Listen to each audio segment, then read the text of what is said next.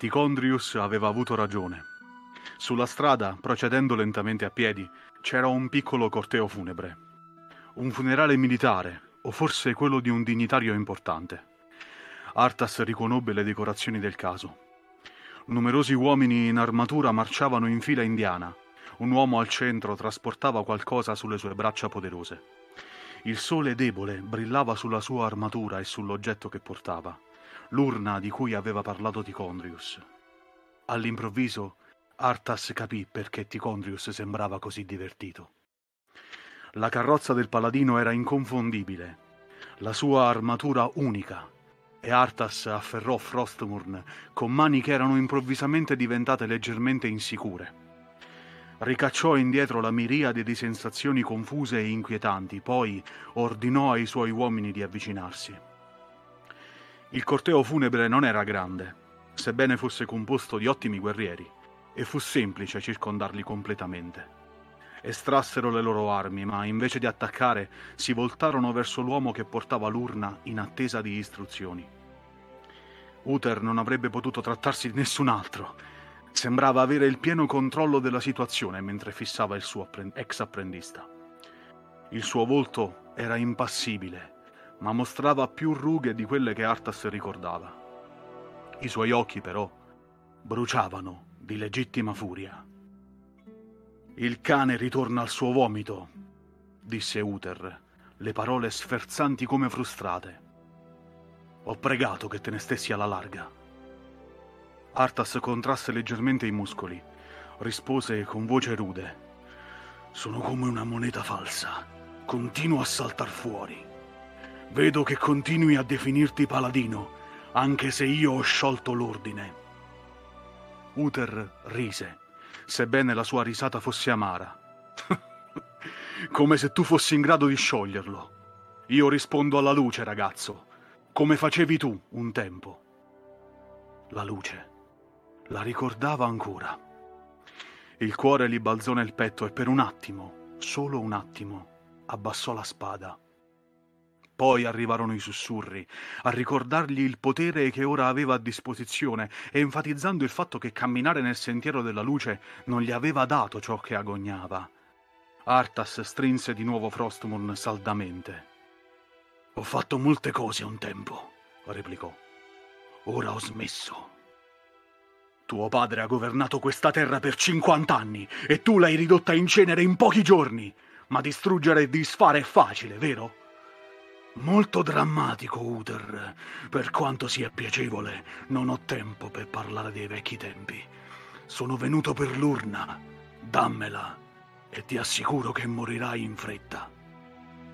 Non lo avrebbe risparmiato, nemmeno se lo avesse supplicato, soprattutto se lo avesse supplicato.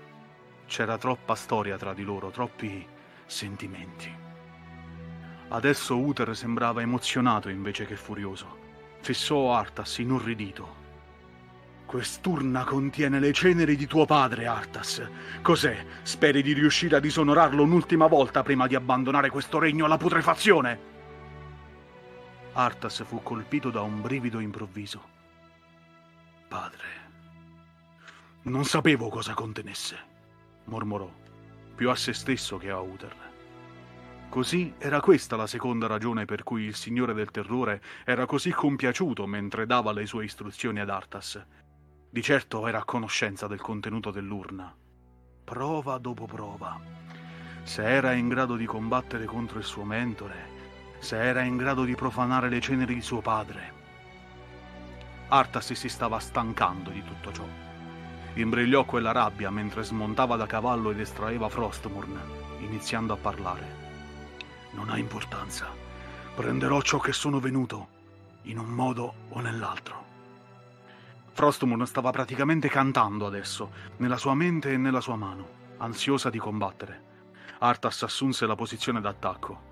Uther lo guardò per un momento, poi lentamente sollevò la sua arma luminescente. Non volevo crederci, disse. La sua voce era roca e Artas realizzò con orrore che c'erano lacrime nei suoi occhi. Quando eri giovane ed egoista, pensavo fosse perché eri solo un bambino. Quando ti sei dimostrato caparbio, Ho creduto che fosse il bisogno di un giovane di uscire dall'ombra di suo padre. Estratolm, sì, che la luce mi perdoni, anche quello ho pregato che avresti trovato da solo la strada per vedere il, tuo errore di giudizio. Non potevo fo- oppormi al figlio del mio sovrano. Artas si costrinse a sorridere mentre i due iniziavano a muoversi in circolo. Ma ora lo stai facendo. È stata la mia ultima promessa a tuo padre, al mio amico. I suoi resti saranno trattati con rispetto, anche dopo che suo figlio l'ha massacrato brutalmente a tradimento mentre era disarmato. Morirai per quella promessa. È possibile. La cosa non sembrava preoccupare particolarmente Uther. Preferisco morire onorando quella promessa che vivere grazie alla tua volontà. Sono contento che sia morto. Sono contento che non debba vedere che cosa sei diventato. L'ammonimento lo ferì. Artas non si aspettava che lo facesse. Si fermò con emozioni contrastanti dentro di lui e Uther, sempre il migliore nei loro combattimenti, approfittò di quella lieve esitazione per attaccare. Per la luce! gridò portando il martello all'indietro e roteandolo verso Artas con tutte le sue forze. L'arma lucente compì un arco verto, verso Artas così rapidamente che poteva udire il suono del suo movimento. Balzò di lato, appena in tempo per sentire l'aria sferzargli la faccia mentre l'arma gli sfrecciava accanto. L'espressione di Uther era calma, concentrata e letale. Era suo dovere, per come lo vedeva, uccidere il figlio traditore e fermare il male proprio come Artas sapeva che era suo dovere uccidere l'uomo che una volta era stato il suo mentore. Doveva uccidere il suo passato, tutto il suo passato, altrimenti questo lo avrebbe sempre perseguitato con l'ingannevole speranza della compassione e del perdono. Con un grido incoerente Artas portò un affondo con Frostmurn. Il martello di Uther lo bloccò. I due uomini erano tesi al massimo, i loro volti a pochi centimetri l'uno dall'altro, i muscoli delle braccia tremanti per lo sforzo, finché Uther non spinse all'indietro Artas con un ringhio. Il giovane inciampò, Uther continuò ad incalzare, il suo volto era calmo, ma i suoi occhi erano feroci e risoluti e sembrava combattere come se la vittoria fosse inevitabile. Quella fiducia totale scosse Artas. I suoi colpi erano potenti, ma incostanti. Non era mai stato in grado di sconfiggere Uther prima. Finisce qui, ragazzo! gridò Uther, la voce squillante. All'improvviso, per l'orrore di Artas, il corpo del paladino fu avvolto da una luce radiosa e brillante. Non solo il suo martello, ma il suo intero corpo, come se lui stesso fosse l'arma della luce che avrebbe abbattuto Artas. Per la giustizia della luce! Il martello calò. Tutta l'aria all'interno del corpo di Artas fuoriuscì in un attimo, mentre il corpo si abbatteva in pieno sul suo torace. Solo la sua armatura lo salvò. E anche quella si piegò sotto il martello lucente, impugnato dal luminoso paladino benedetto. Artas cadde disteso a terra, Frostmurn che volava via dalla sua presa, il dolore dell'agonia che lo attraversava mentre si affannava per respirare e per rialzarsi da terra. La luce le aveva voltato le spalle, l'aveva tradita. E ora riscuoteva la giusta espiazione per mezzo di Uther, il portatore di luce, il suo più grande campione, colmando il suo vecchio maestro con la purezza della sua luminosità e della sua fermezza. Il bagliore che circondava Uther si intensificò e Artas contrasse il volto in una smorfia di agonia mentre la luce ustionava i suoi occhi, così come la sua anima. Aveva fatto uno sbaglio ad abbandonarla, uno sbaglio terribile, e adesso la sua pietà e il suo amore si erano trasformati in questo essere luminoso e implacabile, alzò lo sguardo verso la luce bianca che erano diventati gli occhi di Uther, mentre i suoi si riempivano di lacrime nell'attesa del colpo di grazia. Aveva afferrato la spada senza nemmeno accorgersene, o era stata lei a balzare nelle sue mani di sua volontà? Nel turbinoso caos che in quel momento era la sua mente, Arthas non era in grado di dirlo. Tutto ciò che sapeva era che improvvisamente le sue mani erano strette sull'impugnatura di Frostmurn e la sua voce risuonava nella sua mente. Ogni luce ha la sua ombra, ogni giorno ha la sua notte e anche la candela più luminosa può essere spenta con un soffio. E questo vale anche per la vita più luminosa. Inspirò, deglutendo, risucchiando aria nei polmoni, e per appena un secondo Artas vide la luce che avviluppava Uther indebolirsi. Poi Uther sollevò di nuovo il martello pronto a sferrare il colpo mortale, ma Artas non era lì. Se Uther era un orso enorme e potente, Artas era una tigre, forte, agile, scattante.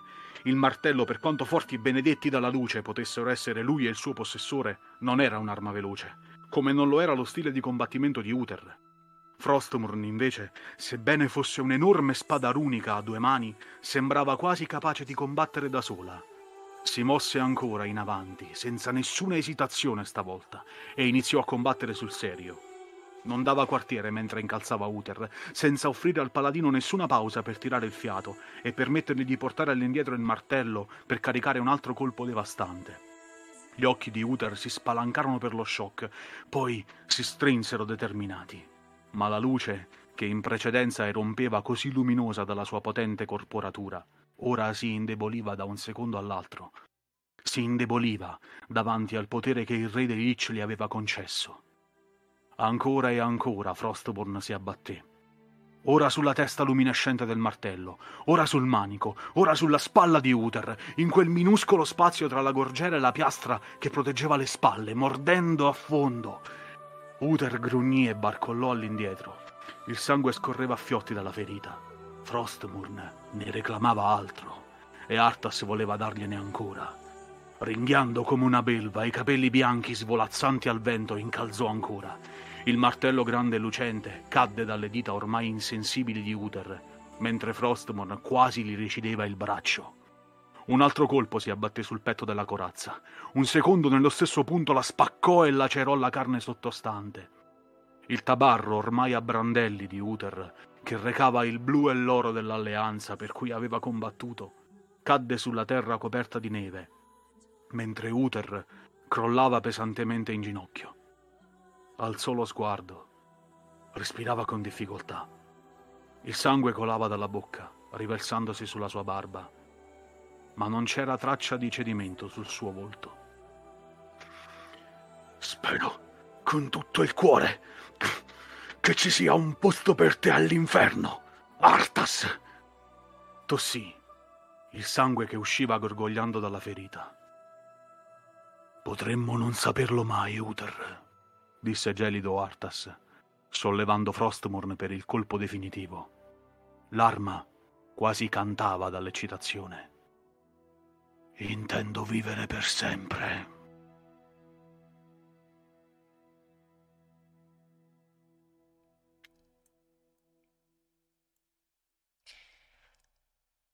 I guardiani della rocca della corona di ghiaccio erano molti, ma i campioni della squadra d'assalto si fecero strada tra i ranghi del flagello finché non si trovarono di fronte al trono di ghiaccio. Lì trovarono un altro eroe scomparso al cancello dell'ira.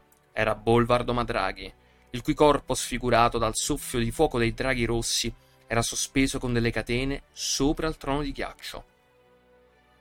Come Dranosh, il paladino era stato recuperato dal re de Lich, che però non era riuscito a corromperlo come aveva fatto con l'orco. Bolvar era stato sottoposto a torture orribili, mentre il signore del flagello lottava per portarlo verso l'oscurità. I campioni non potevano liberare Bolvar, non prima di, affron- non prima di aver affrontato il re de Lich.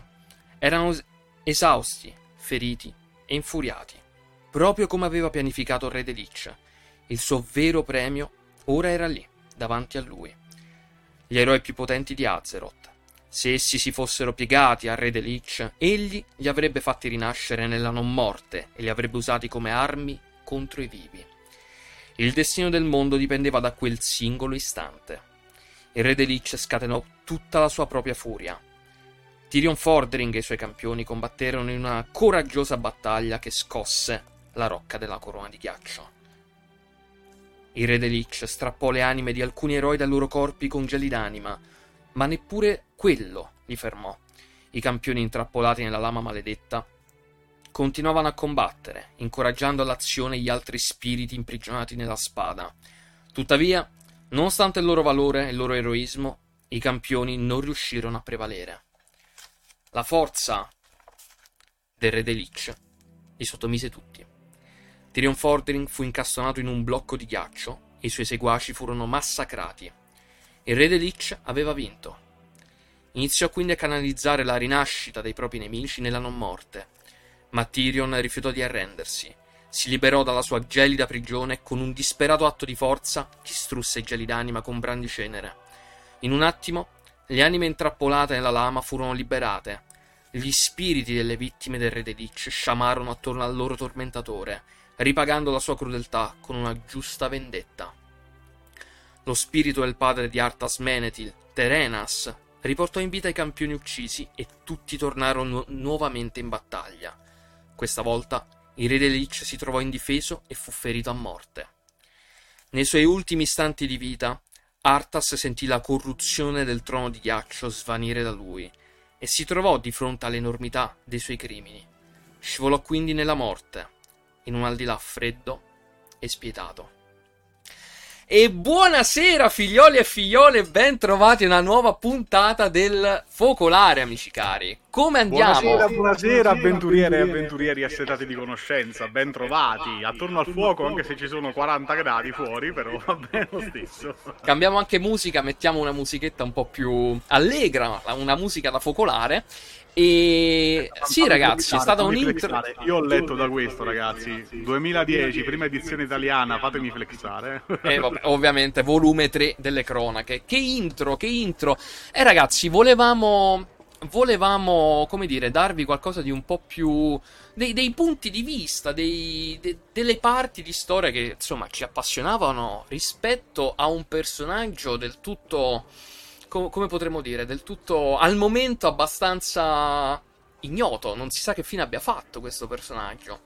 E uh, quindi abbiamo fatto un'entrata così in, me- in media res, potremmo dire.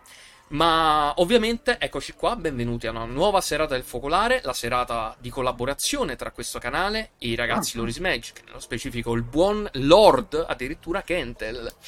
E uh, mi dicono questo... che c'è rientro sulla mia voce, maestro. C'è rientro? Sì, sì. Ok. Um... Problemi tecnici quando va. C'è ritorno nell'audio. Allora, facciamo così. Ragazzi, scusate anche per i problemini tecnici a inizio live. Facciamo che mi metto le cuffie. Semplicemente questo. Datemi ancora un secondo. Troppo. A volte sì, a volte no. Ok. Facciamo poi così. La mia faccia è improvvisamente diventata... Dietro. Mi senti? Ragazzi, sentite... Oh no! Ragazzi, sentite uh, di nuovo il ritorno? Voglio un feed se potete. Eccoci. Mi sentite? Perfetto. Perfetto. Oh, perfetto. Bene, bene. Erano le cuffie molto buone. Erano le cuffie, sì. Dovevo, devo, devo, soffocare questa sera. Devo soffocare con questo eh, caldo. Eh, dispiace, Poi davanti a questo focolare, comunque sia abbastanza hot, abbastanza caldo. E uh, ovviamente, ragazzi, benvenuti e bentrovati, uh, ragazzi e ragazze. Uh, benvenuti e bentrovati al Focolare, una serata tutta dedicata alla lore, dove io e il buon Kentel, insieme a voi, che siete centrali in questa serata, ci sediamo come in un focolare virtuale a, pala- a parlare di ciò che più ci appassiona e ci piace, ovvero in questo caso per quello che riguarda World of Warcraft, la lore.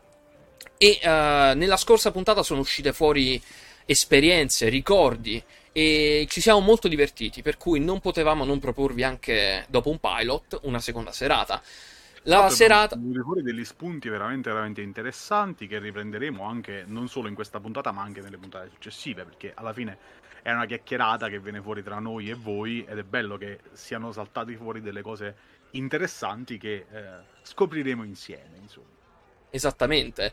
E eh, ragazzi, noi come sempre ci siamo dati una scaletta, ma abbiamo ben visto come è andata a finire la volta scorsa, per cui sono usciti fuori tantissimi argomenti. E uh, vogliamo, insomma, vogliamo uh, far sì che questa serata sia nostra, ok? Non, non, ci diamo troppe regole. C'è la scaletta, ma potremmo parlare per ore, lo sappiamo benissimo. Lo sappiamo eh, benissimo. Beh, io soprattutto se mi apri i rubinetti è finita, eh. e abbiamo voluto cominciare con uh, dei, delle parti di storia uh, nello specifico il buon Kentel ha riportato una puntata del Wovcast, mentre io sono andato a riprendere un piccolo passo del, sc- di quella che è la sconfitta di Arthas. Kentel, noi questa sera volevamo appunto par- partire da Arthas. Eh già. E uh, intanto ti voglio chiedere perché questo, questo io so che è uno dei tuoi momenti preferiti della storia del personaggio. Ti va di spiegarci anche perché?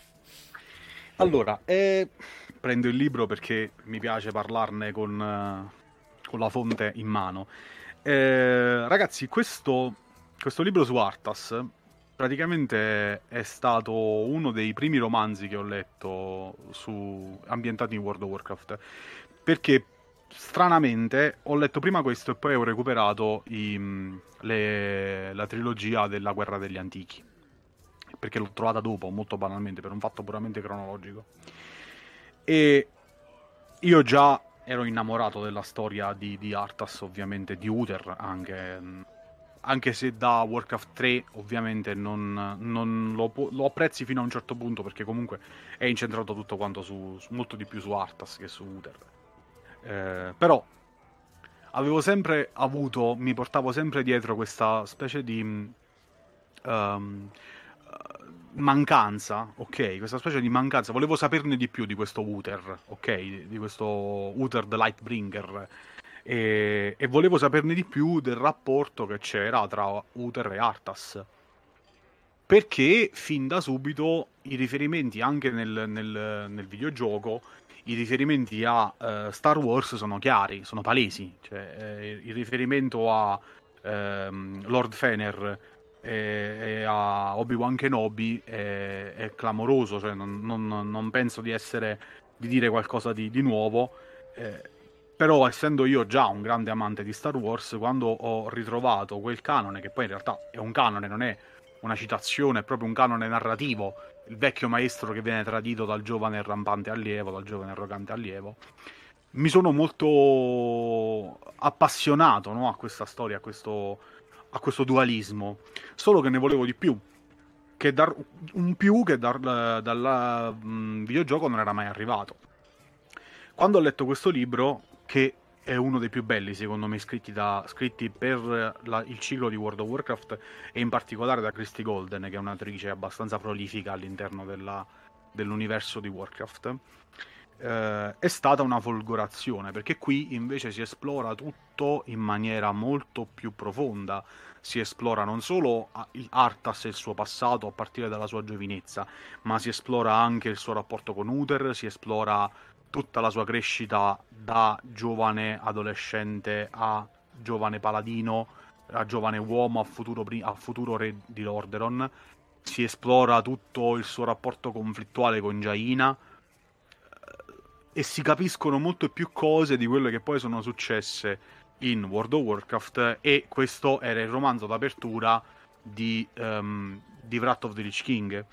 Un romanzo che eh, oggi sembra strano dirlo, ma non ha sentito il bisogno di retconnare nulla, stranamente, eh, a differenza di quello che accade oggi, che sembra essere una, una, una, pratica abbastanza comune, quella di far uscire un romanzo prima di un'espansione o prima di una grande patch nella quale si retconna il personaggio principale di quella patch. Qua non ce n'era ancora il bisogno, qua si è presa, a parte alcune piccole differenze, ma minimali, nulla che andasse a tradire poi l'essenza stessa del personaggio, negli anni questo passo in particolare che mi hai chiesto tu, hai, mi, qual, del quale mi hai chiesto il perché, Kadun, ehm, mi è diventato sempre più eh, vicino e sempre più amato perché da queste 4-5 pagine vengono fuori tantissime cose, sia su Uther che su Arthas. E, ehm, a parte questo parallelismo che c'è comunque con il, il duello del fato finale tra Obi-Wan e Anakin Skywalker, che tutti quanti ricordiamo da episodio 3 di, di Star Wars, Uther in questo, in questo passo, soprattutto Uther, dice delle cose che sono molto importanti sulla psicologia di Arthas e su ciò che Arthas è sempre stato in realtà. Eh, Uther stesso gli dice che quando lui era un ragazzino sperava che fosse, i suoi comportamenti egoistici fossero solo parte della sua indole di, di bambino, no? Che quando era un giovane ragazzo credeva che i suoi comportamenti estremi, mm, estremi forse è un termine un po' forte, però diciamo i suoi comportamenti uh, borderline, ecco è più corretto, uh, fossero dipendenti dal fatto che lui si sentiva di dover dimostrare qualcosa in quanto eredit- principe ereditario. E perfino, lui lo dice, l'ho letto prima, perfino quando Arthas commette il genocidio di Stratholm, Uther ha tentato di giustificarlo in qualche modo, ok? Ma la risposta che Uther si dà nel passo che vi ho, che vi ho letto prima, indegnamente, cercando di, di, di, renderlo, di renderlo un webcast anche se farlo dal vivo è un po' difficile. Ehm... È stato bravissimo Pietro, Grazie. non c'è bisogno di dirlo. Penso in, in, chat c'è stata tipo la standing ovation. Io non, non, seguivo perché mi ero concentrato sulla, sulla lettura, quindi grazie.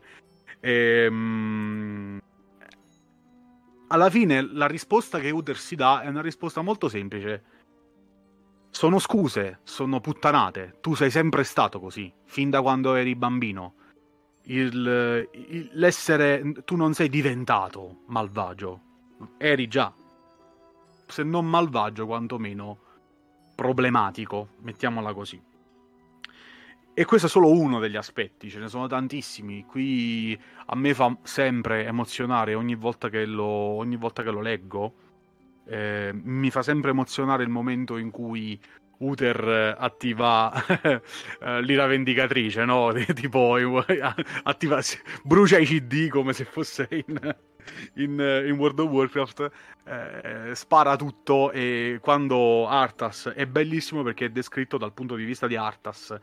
Ed è Arthas che si rende conto, lo guarda e dice ma porca puttana, ho fatto, ho fatto una cazzata a tradire la luce, cioè guarda, guarda che potenza mi si, mi si sta rivoltando contro questo guerriero, il paladino benedetto che brandisce quest'arma eh, lucente, quest'arma benedetta della luce, e lui lì si rende conto di aver, di aver sbagliato, di aver fatto degli errori.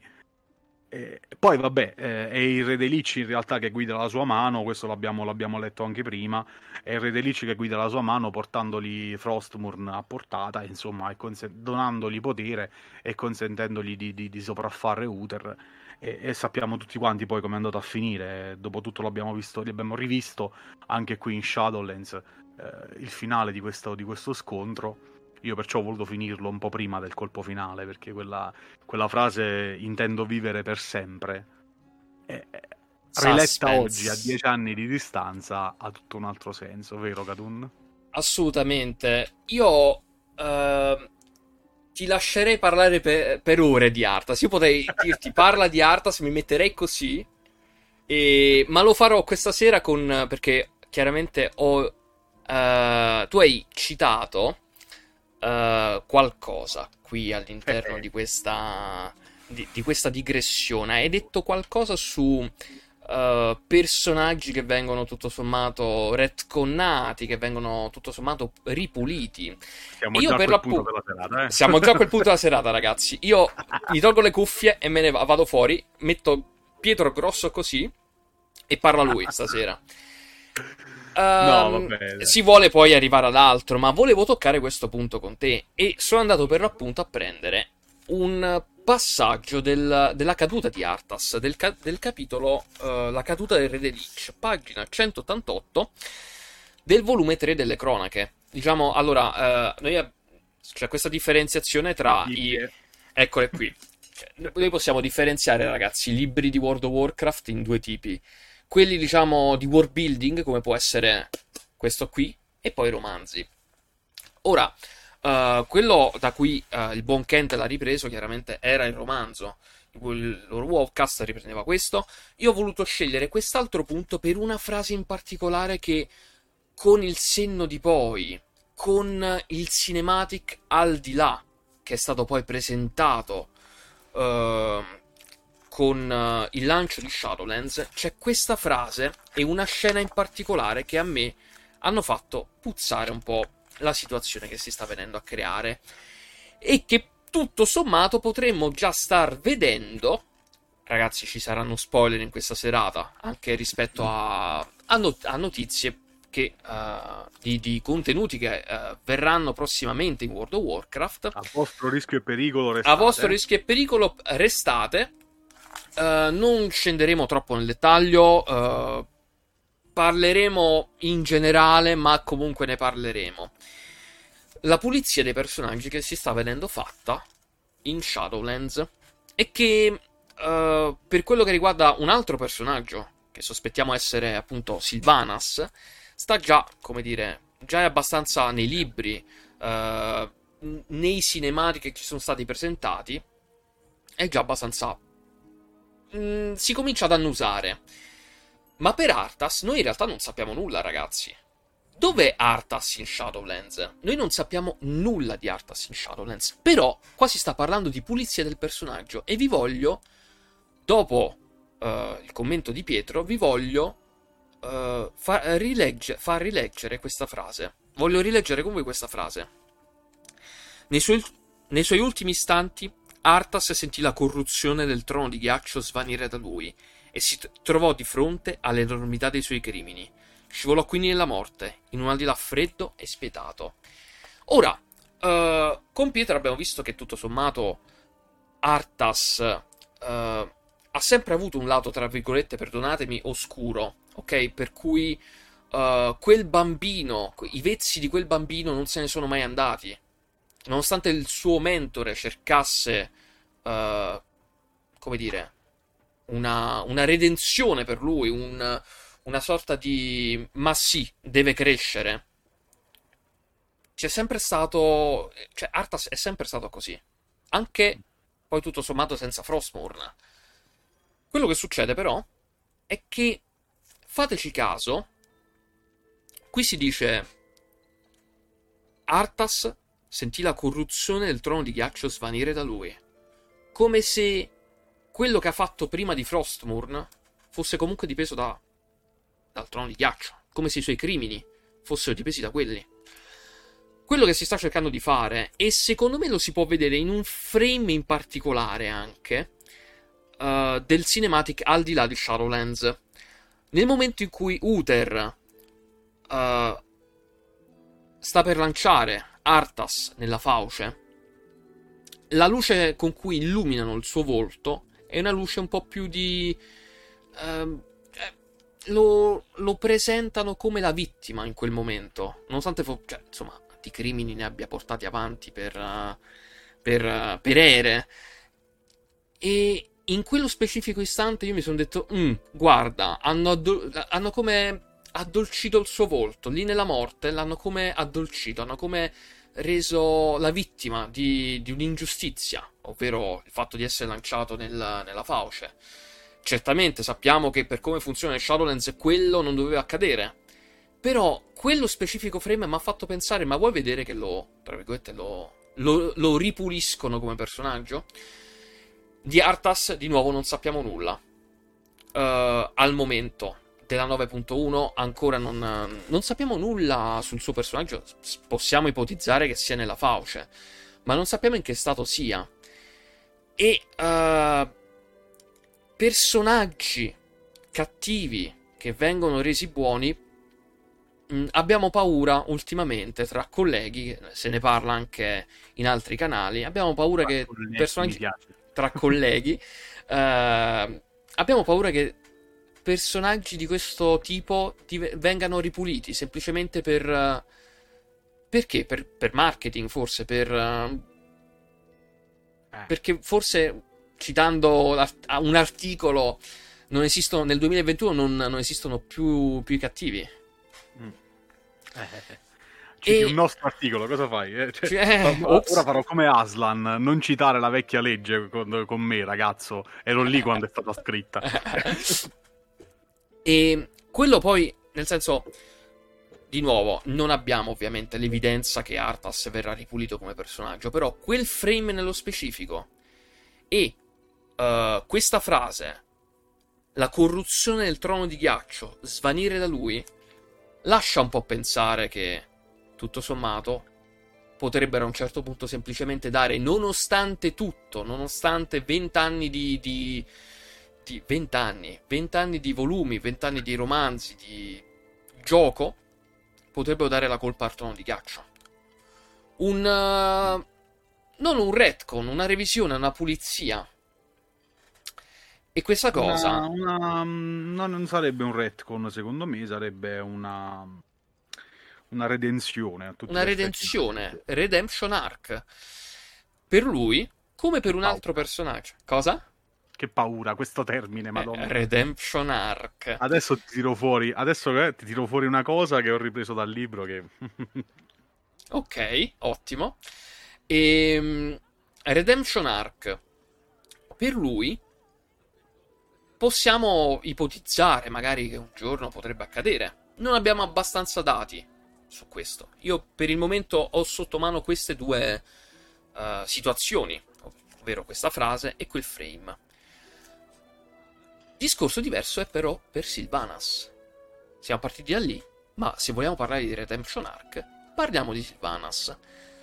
Ora, uh, Sylvanas negli ultimi anni è stata, come dire, resa un personaggio tutto sommato negativo. Che tanto si dica morally, gle- morally grey, mm-hmm. uh, quindi no, non c'è un bianco e nero, ma la verità sta nel mezzo.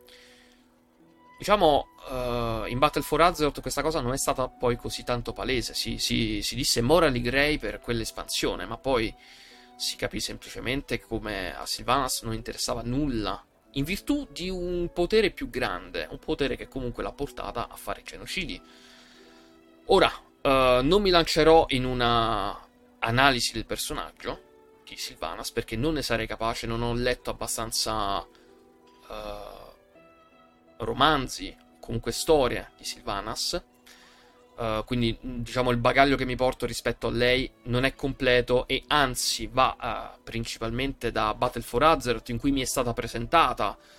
Uh, anzi da Legion. Da, io sono tornato a giocare un po' più duramente con Legion dove lei tutto sommato ha cominciato a comportarsi in maniera strana. E strana ma potremmo dire tendente al negativo come personaggio con i suoi interessi per carità, con le sue motivazioni che abbiamo pensato essere tali fino a Shadowlands, ma tutto sommato negativo, perché comunque un genocidio di elfi, un, diciamo una bracciata di elfi della notte, secondo me non è uh, morally grey, anzi. Quello che stiamo vedendo però in quest'ultima espansione, già dalla, pa- dalla sua prima patch, e la seconda arriva purtroppo, arriva in ritardo, sta arrivando in ritardo, ma sta arrivando. Uh, possiamo vedere come già dai cinematic, già dal suo uh, potremmo quasi dire il suo esitare nel corrompere Anduin, famosi cinematic che incontriamo nella, a Torghast, già da lì potremmo pensare di come uh, nonostante abbiano portato avanti questo personaggio per diverse espansioni, a un certo punto sarà mh, Sylvanas cercherà di salvare tutto quanto. O se non lo farà, comunque sia, hanno dato altre motivazioni. Ga- se non lo farà in game, ci sono già state date altre motivazioni per il suo comportamento dai libri. Ultimi libri usciti. Io purtroppo non ce l'ho sotto mano, dovrei alzarmi. Ma ragazzi e ragazze, uno degli ultimi libri usciti è uh, Folk and Fairy Tales di Azeroth. Bellissimo un volume stupendo, volume stupendo, in cui viene detto che l'anima di Sylvanas è frammentata. Sin dalla sua prima morte. Sin dalla sua prima morte abbiamo, tutto sommato, avuto una Sylvanas frammentata e se, a me personalmente, non so te Pietro, è sembrato che si volesse dire ok, lei ha fatto questo, ma non è colpa sua. Sì l'anima di Sylvanas è stata praticamente, letteralmente presa a mazzate dal jailer pri- già dalla sua prima morte. Per cui frammenti della sua anima sono rimasti nella fauce sin dalla sconfitta di, Arthas. Probabilmente uh, la morte e l'arrivo dei frammenti nella fauce è stato tutto mediato da Frostmourne. Ancora non sappiamo bene qual è il collegamento tra Frostmourne e la fauce, nel senso che che succede quando una persona uh, viene trafitta da Frostmourne, mm. mm barra geli d'anima, viene, la sua anima viene mandata alla fauce? Cosa è successo a Uther? Perché è successo quello a Uther? Che cosa è successo a Sylvanas? Perché per Sylvanas è stato differente? Quei racconti, va, uh, leggo il, il Gimdane, uh, quei racconti vanno presi con le pinze. È vero che vanno presi con le pinze, ma a modo loro sono canon, secondo me. Certo. Sono canon. Uh, si va a fare con quel volume lì, nonostante sia un po' più. Uh, come dire. Uh, com- nonostante siano racconti un po' più, tra virgolette, intimi. Sono, secondo me. Sono favole. Quelle sono favole. Sono favole. Sono favole. Vanno a, creare, vanno a fare world building. Per cui. È, è, praticamente, scusami se ti interrompo, sì. è praticamente il, um, il popolo, il popolino che prova a uh, interpretare e riraccontare i grandi eventi della storia. Sostanzialmente di questo si tratta. Cioè, è, sono favole che servono a spiegare in maniera semplice quello che poi effettivamente è successo nella storiografia, insomma, quello che poi è da sempre il ruolo della fiaba, l'allegoria che ti spiega una realtà più grande. E, ehm, assolutamente. Sono svariati racconti, si, si parla per esempio... Un, in realtà poi è l'unico racconto che ho letto finora completamente, si, si parla del, della nascita del, di Madre Terra per come viene uh, intesa dai Tauren, un racconto Tauren bellissimo, e um, si va a parlare di personaggi che probabilmente, come dire, si, si parla di Alleria, non di Alleria, di Verisa, per quello che riguarda il racconto di Sylvanas, Verisa Sylvanas e il Jailer. E sebbene in realtà mi, mi, piaccia come in quel racconto sia stato presentato il Jailer, come tutto sommato eh, non per forza ostile, ma anche che ti fa ragionare dal suo punto di vista, per quello che riguarda Sylvanas, abbiamo una Sylvanas diversa, impaurita in quel racconto. Una Sylvanas che probabilmente poi impaurita dal jailer, impaurita di, di quello che per lei è, uh, le, di quello che le aspetta nell'eternità dell'aldilà, ha fatto quello che ha fatto. Ma sappiamo benissimo come anche questa cosa sia stata rivista. Il suo patto con uh, le, le Valkyr è stato in realtà un patto con il jailer. Io non vorrei, ma purtroppo secondo me sarà così, forse ancora troppo presto per dirlo. C'è un cinematic di 7 minuti che uscirà fuori a fine ride di 9.1 da quello che so e spero di, di, saperne Madonna, di più. Eh, cosa? 7 minuti, madonna. 7 minuti. Um, io uh, immagino che a un certo punto si dirà ragazzi e ragazze. Silvanas ha fatto questo, ma non è colpa sua, è colpa del jailer. Perché il jailer l'ha tenuta diciamo, ha tenuto i frammenti della sua anima fin dall'inizio. Per cui Sylvanas poi tutto sommato ha sempre av- ha portato avanti quel piano. Nonostante appunto sappiamo che in più battute uh, Sylvanas uh, diciamo ha agito ha, ha, ha, pensato di agire per sé adesso con il senno di poi non possiamo più dire ha agito per sé non, non c'è più libero arbitrio neanche qui e ehm, è bello perché poi si va a giocare sempre sulla stessa cosa, sempre sul libero arbitrio eh che uh, Sylvanas non ha poi tutto sommato avuto, neanche dopo la morte di Arthas. E i cinematic sono 7 minuti ma totali, il più lungo dura 3. Ho capito, ho capito, sono più, saranno più cinematic quindi. E sono 3 per la precisione, ok. E ehm, e questa cosa, allo stesso tempo, però, mi sento di dire, raga, secondo me non vedremo nulla della sua redenzione all'interno del gioco. Okay. E, ti, e, vi spiego perché. Uh, abbiamo visto come nei libri si dia. si descrivano in modo diverso i vari personaggi. Si, abbiamo una Talangi avvelenata come un serpente nel libro Shadows Rising abbiamo un Nathanos, un Nathanos più profondo rispetto a quello che ci viene raccontato in gioco. Purtroppo, di nuovo, per uh, necessità di gameplay, quella che ri- riciccia sempre fuori. Queste minuzie, queste sfumature non verranno secondo me tirate fuori. Peccato, però abbiamo allo stesso tempo dei incredibili volumi da, da leggere. E niente, questa era in realtà una digressione un po' così su Redemption Arc eh, e tra Arthas e Sylvanas. E tu, te che ne pensi di questo ipotetico Redemption Arc, di questi personaggi, Pietro? Intanto, quanto potrebbe essere per te uh, papabile un Redemption Arc per Arthas, visto anche quello che hai detto avere sotto mano al momento? E, e quello che sta succedendo a Sylvanas, un commentino. E anche, lo, voglio anche un commentino dalla chat. Adesso vi leggo, ragazzi, mentre che il buon Pietro uh, dice la sua. Allora, è lunga, nel senso che mh, mm, è un discorso molto molto complesso. Perché per sua stessa natura World of Warcraft è una storia in divenire. Questo ce lo siamo sempre detti. Non è un qualcosa di fissato, ok? Um, essendo una storia che continua ad essere raccontata e non un Signore degli Anelli, per esempio, è fisiologico che nel corso degli anni le cose vengano aggiornate, vengano modificate, vengano corrette, venga sistemato un po' il tiro, venga ampliato, vengano ampliate alcune discussioni rispetto ad altre, alcuni momenti rispetto ad altri. Per esempio, fino a eh, poco tempo fa, pochi mesi fa, non era, non era neanche lontanamente pensabile il fatto che le cronache fossero una visione parziale. C'era Grandissima paraculata. C'era sempre stato detto che le cronache erano la versione ufficiale di come si erano svolte le cose nell'universo di Azeroth.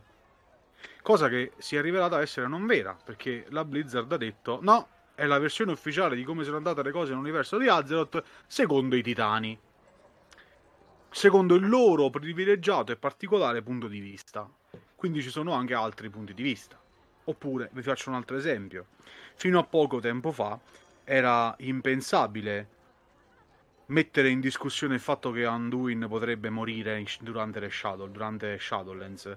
Perché fino a poco tempo fa sapevamo tutti quanti che Anduin, secondo la visione di Velen, era destinato a guidare da vecchio la, um, l'armata della luce che avrebbe rappresentato l'unione di tutte quante le forze del bene contro le forze del male. E c'è una pagina molto nota di, del fumetto in cui si mh, dà uh, volto a questa visione di Velen con Anduin vecchio. Poi a un certo punto cosa è successo? No, la, pro- la capacità di profezie di Velen è stata compromessa durante gli eventi, gli eventi precedenti a Legion, quindi lui ha perso la capacità di predire il futuro in maniera certa, lui vede diversi futuri, ma nessuno di questi non siamo capaci di dire, lui non è capace di dire, nessuno è in grado di dire quale di questi sia il futuro certo. Altra grandissima paraculata, perché tu in quel modo mi stai sostanzialmente dicendo che eh, la fine di Anduin non è quella, potrebbe essere un'altra. Immagina, quindi... immagina, l'illustratore di quella, di quella, di quella esatto. parte di fumetto che cosa può Io aver pensato. Sono immaginato, e mi sono immaginato non solo quell'illustratore, mi sono immaginato anche tante altre, tante altre persone. Mi sono immaginato anche la, l'ottima Christy Golden che quando ha scritto questo libro doveva esserci un'idea di Arthas che era molto specifica rispetto a quella che invece sembra che si stia um, configurando adesso. Eh, penso anche all'autore di Before the Storm, che aveva un'idea molto precisa di Sylvanas quando ha scritto quel libro, o, eh, o prima anche Una buona guerra. Emerge una figura di Sylvanas molto chiara, una figura che poi viene quasi completamente sconfessata se tu mi dici che può essere redenta, che può trovare un altro, un'altra strada. A tal proposito vi volevo leggere questo piccolo passaggio, sempre dal libro da Artas di Christy Golden, che dovrebbe essere abbastanza esplicativo.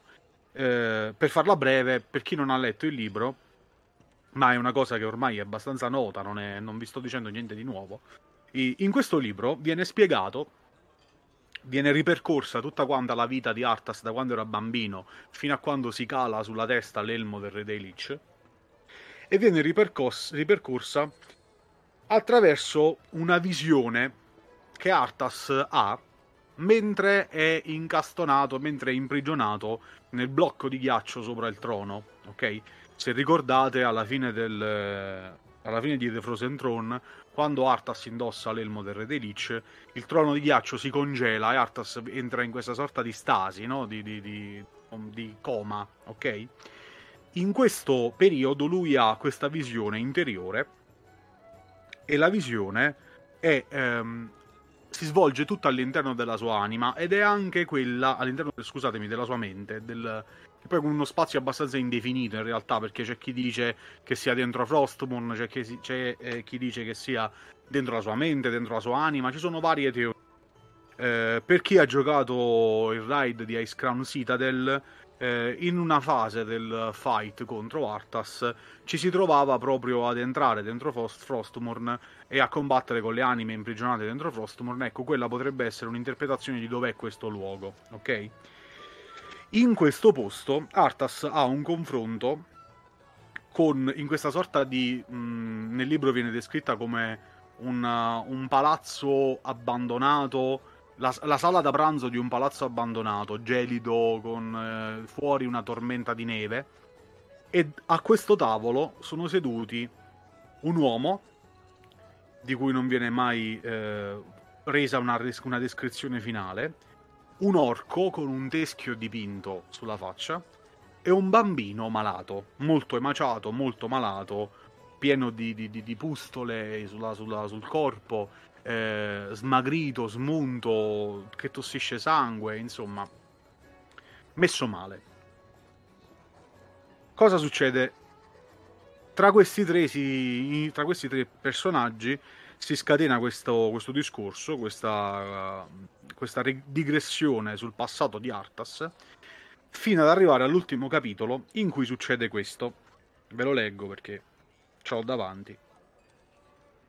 Dopo che Arthas ha avuto tutta una serie di visioni sul passato, sul presente e sul futuro di Azeroth, in particolare eh, arriva più o meno fino al cataclisma, circa fino al cataclisma come visione. Tenete presente che questo è un, questo è un libro uscito per anticipare, eh, come vi dicevo, Wrath of the Lich King. Quindi, quando è stato scritto questo libro, almeno due anni prima dell'uscita, che è del 2010, quando è stato scritto questo libro, già si sapeva dove si sarebbe andati a parare con il risveglio di Deathwing e la distruzione di Azeroth, insomma, il cataclisma.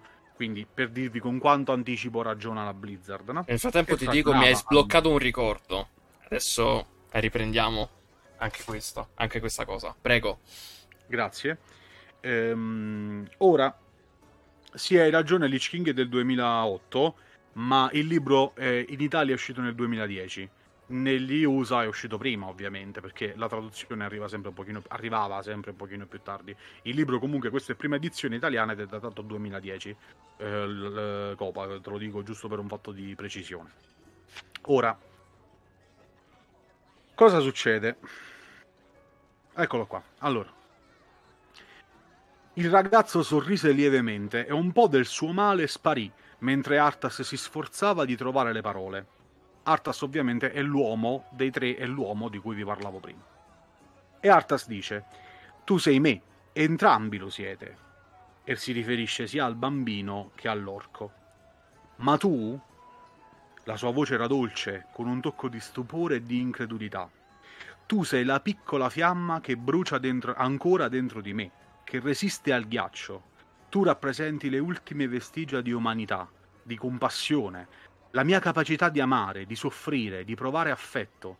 Tu sei il mio amore per Jaina, l'amore per mio padre, per tutte le cose che hanno contribuito a rendermi ciò che ero un tempo. In qualche modo Frostmourne non si è portata via tutto. Ho provato ad allontanarmi da te, ma non ce l'ho fatta io non ce la faccio. E già qui abbiamo degli indizi che sono molto importanti. Questo bambino che Arthas vede dentro di sé è la sua parte non è neanche la sua parte buona, sono i suoi buoni sentimenti, che è diverso, la personificazione dei suoi buoni sentimenti, del suo amore, della sua speranza, eh, della sua compassione, della sua capacità di amare. E dice, Frostmourne non si è portata via tutto, questa è anche una frase importantissima, Frostmourne non si è portata via tutto. E già qua si ricollega a quello che diceva anche Kadun prima, cioè che c'è un agente esterno che ha strappato via de- delle cose, che ha tolto via delle cose ad Arthas. Ed è rimasta questa parte di Arthas dentro di sé. Ma gli occhi verde mare del ragazzo brillarono e rivolse all'altro se stesso un timido sorriso. Il suo colorito migliorò e davanti agli occhi di Arthas alcune delle pustole che aveva sulla pelle scomparvero. Ora sei in grado di capire, malgrado tutto, Arthas, tu non mi hai abbandonato. Lacrime di speranza riempirono quegli occhi e la sua voce, seppur forte come non lo era mai stata, tremò per l'emozione. Deve esserci una ragione, Artas Menethil. Hai causato tanta sofferenza. Tuttavia c'è ancora del buono in te. Se così non fosse, io non esisterei nemmeno nei tuoi sogni. E qui, gli amanti, qui mi, mi, mi potreste dire, Kentel, ma cosa stai facendo? Vuoi parlare del fatto che Arthas è sempre stato uno stronzo e ci stai citando questa parte da cui emerge che Arthas non è, non è vero, che Arthas invece ha una parte buona dentro di sé. Continuiamo a leggere, andiamo avanti. Scivolò via dalla sedia e camminò lentamente verso il Cavaliere della Morte. Arthas rimase immobile mentre l'altro si avvicinava. Per un attimo si guardarono l'uno con l'altro, il bambino e l'uomo che era diventato. Il ragazzo tese le braccia come se fosse un bambino vivo che chiede di essere preso in braccio da un padre amorevole. Non dovrebbe essere troppo tardi, disse calmo. No, rispose Artas, tranquillo, fissando rapito il ragazzo. Non dovrebbe. Toccò la curva delle sue guance, fece scorrere una mano sotto il piccolo mento e rovesciò quel viso luminoso, sorrise dentro i suoi stessi occhi ma lo è. Frostmourne calò sul ragazzo, che urlò. Un grido sconvolto, pieno di angoscia e tradimento, che si confuse con quello del vento che infuriava all'esterno, e per un momento Artas si vide lì in piedi, la lama grande quasi quanto lui, conficcata nel proprio petto. Sentì un ultimo fremito di rimorso quando incontrò i suoi stessi occhi, e poi il ragazzo sparì tutto ciò che rimaneva di lui era il doloroso lamento del vento che spazzava quelle terre tormentate. E qua.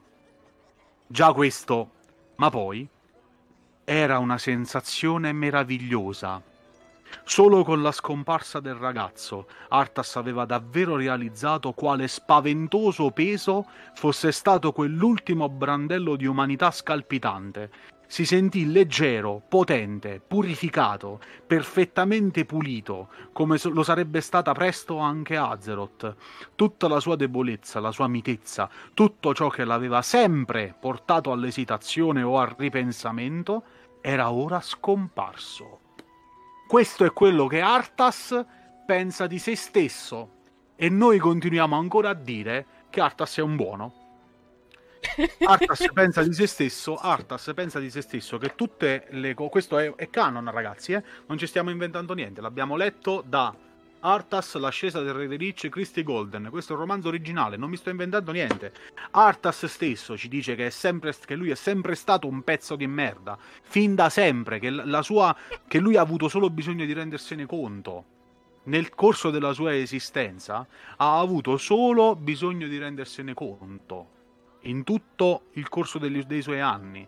Il fatto che arrivi Frostmourne è solamente una, un, un agevolare quel percorso che Arthas aveva già intrapreso per giungere a quello che lui era sempre, aveva se- non era sempre stato, aveva sempre voluto essere, che è ancora peggio.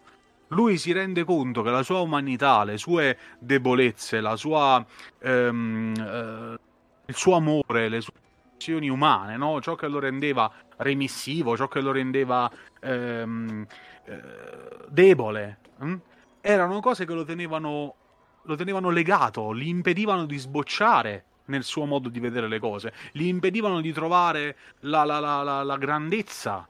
Arthas ha ucciso la sua umanità e Silvanas no. E non ne sarei così sicuro. Non ne sarei così sicuro. E adesso ci arriviamo anche sul fatto del perché, secondo me, non è vero che Silvanas non ha ucciso la sua umanità.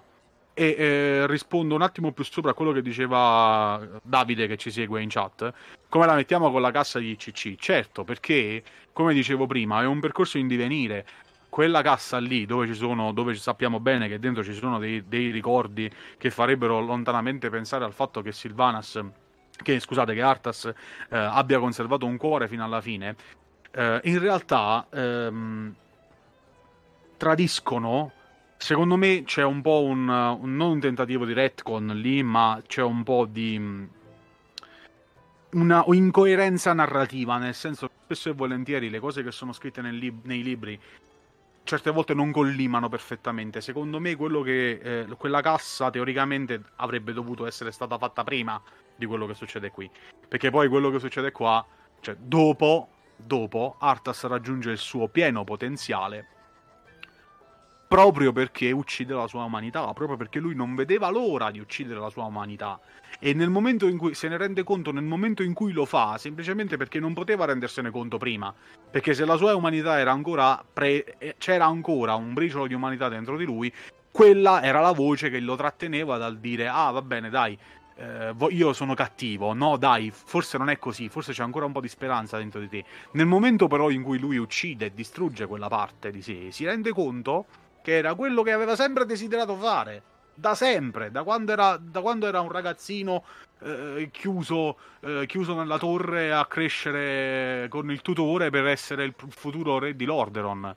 E, e questa cosa è chiara anche ben prima di tutto questo e l'ho già, l'ho già detto in altre live, una delle cose che ti fa capire esattamente Arthas che tipo di personaggio sia è che nel momento in cui ha il massimo potere sulla vita e sulla morte e può resuscitare, può uh, resuscitare di fatto qualsiasi cosa.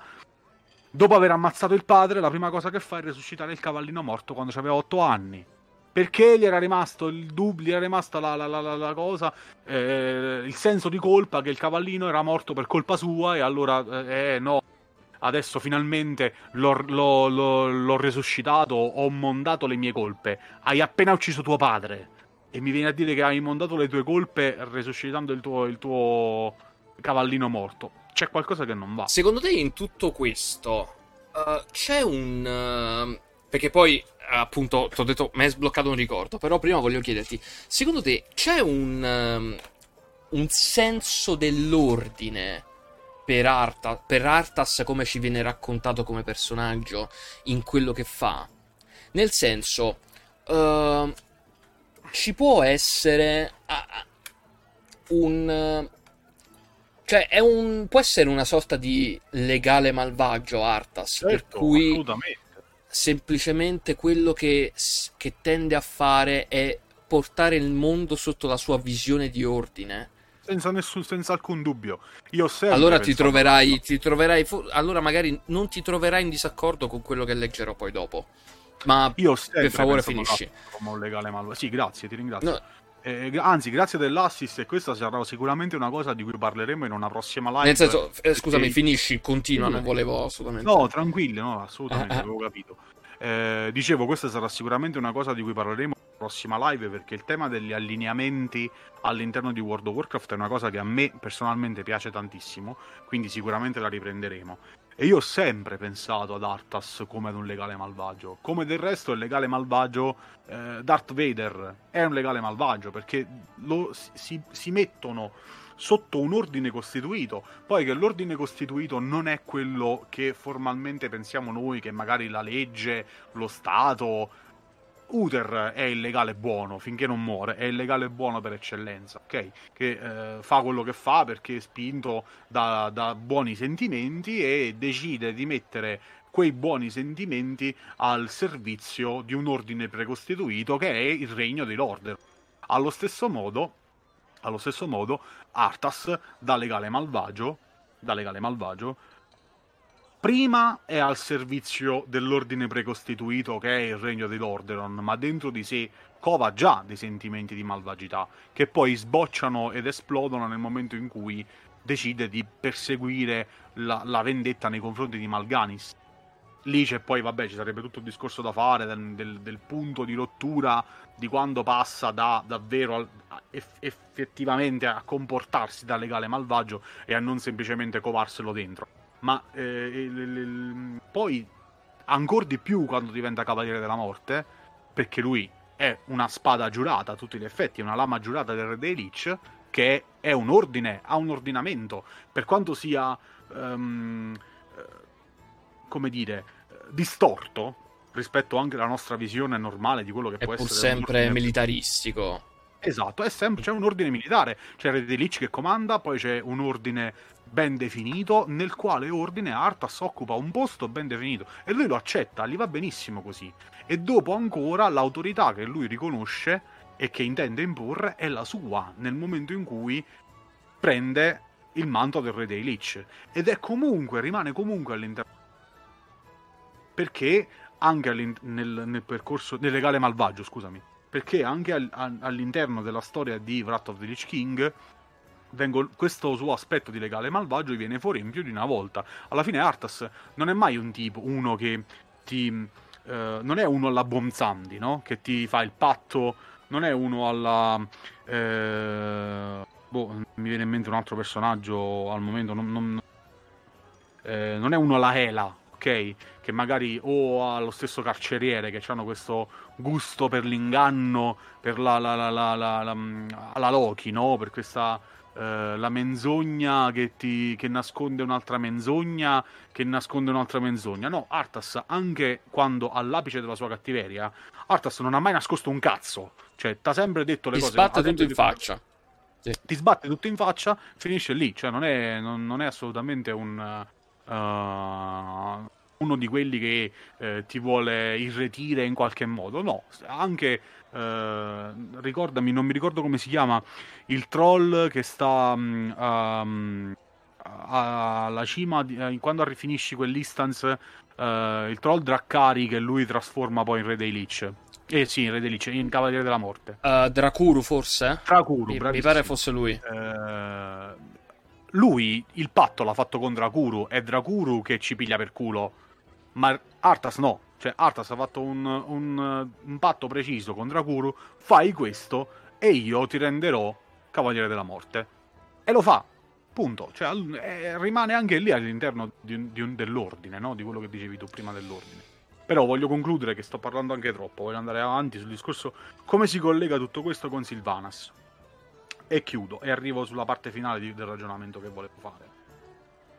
Ora, chi diceva prima che Silvanas non ha ucciso la sua umanità, forse si è perso dei pezzi, perché um, magari non lo ha fatto simbolicamente, non lo ha fatto materialmente come ha fatto Arthas, ok?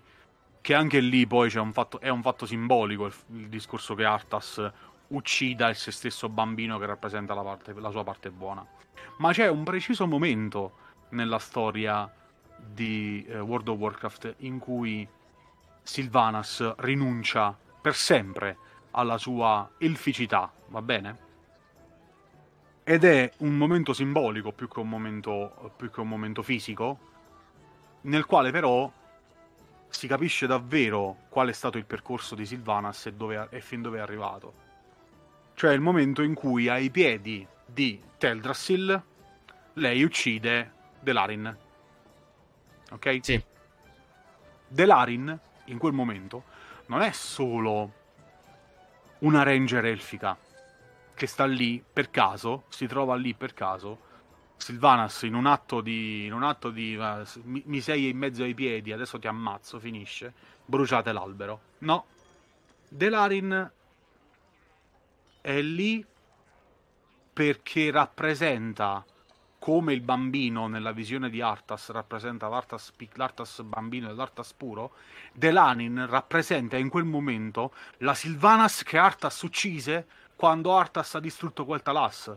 In quel momento Silvanas è Arthas e sta distruggendo Teldrassil uguale ad Arthas che, stava, che ha distrutto quel Talas. E in quel momento il fatto che lei decida di uccidere Delarin lì, proprio lì, proprio ai piedi dell'albero prima di bruciarlo, e non solo la uccide, ma prima di ucciderla le fa vedere che, che sta bruciando l'albero, in quel momento quello è il completamento finale di un percorso nel quale Sylvanas rinuncia completamente a tutto quello che era stata prima e abbraccia una nuova versione di sé che è una distorsione di Arthas. Lei sta rifacendo, ha rifatto lo stesso percorso identico che ha fatto Arthas.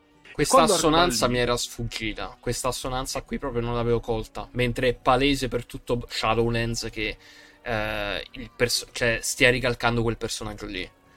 Esatto, e c'è, c'è, un ulteriore discorso da fare. Nel momento in cui lei, ehm, lei uccide Delarin, eh, è esattamente quello che Arthas. Lei si ehm, uccide Delarin. Non, è ancora peggio, se vogliamo, di Arthas per certi versi. Perché lei uccide Delarin per capriccio, cioè lei la uccide perché si è ehm, non solo perché lei stava di fronte, le si è parata davanti, ma semplicemente perché uh, ucciderò te e tutta la tua famiglia. Cioè, come cazzo ti, ti, ti, sei, ti sei permessa di ricordarmi me stessa? Perché io nei tuoi occhi ho rivisto me stessa. Ecco perché ti uccido. Perché rivedo la parte di me, e torniamo qua, rivedo la parte di me che ho sempre voluto uccidere. Una sensazio- è una sensazione meravigliosa il fatto di aver ucciso la parte debole di me. E torniamo qua, torniamo a quello che ha fatto Artas con il, bamb- con il se stesso bambino. Siamo là, è lo stesso discorso. E nel momento in cui Silvanas uccide Delarin, sta facendo la stessa identica cosa che Artas ha fatto quando diceva a Silvanas Dopo tutto quello che mi hai fatto passare, la pace della morte sarà l'ultima cosa che ti concederò. Capì? Lo vedete il parallelo? Spero di non essere solo io a vederlo il parallelo. Quindi chi mi viene a dire no perché Silvanas non ha mai ucciso la sua umanità, no perché lei in realtà ha conservato qualcosa di, dentro di sé, qualcosa di bello. Ha una visione parziale, mi stai, mi stai, parlando di una visione parziale perché in realtà il simbolismo, il parallelismo con Arthas c'è, c'è tutto, c'è tutto. E, e, e non c'è solo se non lo vuoi vedere. E da qui arriviamo a quello che dicevo, che, che volevo dire concludendo. Che come fai, come fai adesso, dopo tutto questo, a dirmi che Sylvanas può essere ancora redenta? L'unico modo che hai per farlo è retconare è inventarti che l'anima di Sylvanas è sempre stata spezzata. Come, guarda un po', quella di Arthas. Eh, anche l'anima di Arthas è spezzata. Vedrete che verrà fuori che in qualche modo anche l'anima di Arthas è stata spezzata. Perché dopo che hanno introdotto il concetto... Dopo che hanno introdotto il concetto del fatto che l'anima di Uther si è potuta spezzare, perché è lì che è stato introdotto il concetto dell'anima spezzata, che prima non esisteva, introdotto il concetto dell'anima che può essere spezzata e quindi da una parte c'hai l'anima buona che se, se n'è andata nelle Shadowlands, dall'altra c'hai l'anima l'anima buona che è stata assorbita da Frostmourne e dall'altra c'hai l'anima eh, spezzata che è finita nelle Shadowlands e quindi a causa dell'anima spezzata è potuto succedere tutto quello che è successo. Uther si è trasformato eh, in, quello è, in, quello che è, diventato malvagio eccetera eccetera. As- mettendo quell'assunto lì dopo puoi, me lo puoi tirar fuori dovunque paradossalmente Anzi, non paradossalmente, praticamente me lo puoi tirare fuori dovunque. Perché se si è spezzata l'anima di Uther, può essersi spezzata anche l'anima di Arthas, può essersi spezzata anche l'anima di Sylvanas, può essersi spezzata anche l'anima di Garrosh, può essersi spezzata anche l'anima di Grom e andiamo, andiamo, andiamo avanti, sempre più avanti. E alla fine, concetto, un concetto che io odio dal più profondo del cuore, nessuno è cattivo se non le più malvagie entità dell'universo che sono gli dei antichi. Loro sono la malvagità fatta persona, tutto il resto non è malvagità, ma è un unico grande calderone di grigio nel quale tutti possono essere contemporaneamente sia buoni che cattivi. Non so voi, ma a me questa cosa sta sul cazzo, considerando anche il fatto che non lo sto dicendo da un punto di vista di um, presa di posizione, la mia non è una presa di posizione, part- non è un partito preso, ma deriva da tutte le considerazioni che vi ho fatto prima. Punto. E invece no, perché i signori del vuoto sono in realtà una delle sette forze cosmiche. Ho detto sette? Sono sette. Manu- manipolati quindi da qualcun altro. Arriveremo ehm, anche lì, arriveremo anche lì, vedrai. Arriveremo anche lì. E io, ragazzi, io potrei anche. To- faccio così, me ne vado. E lascio, lascio il buon Kentel questa sera, che è on fire, ragazzi, è on fire. con, io, io, allora, io non vi nego che uh, sapevo sarei andato a toccare un punto bello, bello croccante per Kentel. E però mi ha fatto riflettere, in tutto questo mi ha fatto riflettere uh, quello che tu hai detto su Artas, uh, Artas oddio, Artas legale malvagio, per cui tutto sommato quello che fa lo fa nell'ottica di portare il mondo verso la sua visione perfetta.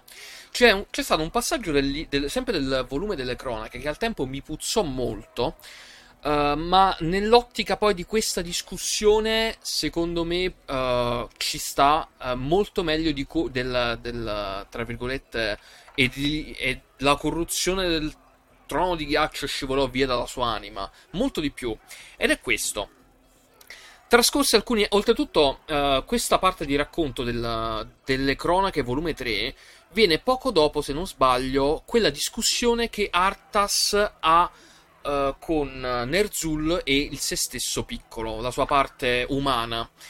E... Scusami, Kadun, sì, per, per, aggiungerlo, per aggiungere ancora al discorso che stai facendo tu, c'è anche nel romanzo, e io l'avevo letto prima, si sentì leggero, potente, purificato, perfettamente pulito, come lo sarebbe stata presto anche Azeroth. È qua. E questo, per esempio, uh, a, a, me al tempo sfuggì, perché io, vabbè, io comunque l'ho letto in inglese, per cui molte cose, in, ra- uh, in realtà molti degli ultimi libri io li ho letti in inglese, certo. uh, perché arrivano prima, perché costano di meno, eccetera, eccetera. Però molte cose mi sfuggono. Uh, questa cosa qui al tempo mi puzzò, ma con, con l'ottica della discussione di stasera su Artas torna molto di più. Resta però quel, diciamo, quell'odore di uh, frizzantezza rispettivamente alla sua morte. Sì. Ed è questo.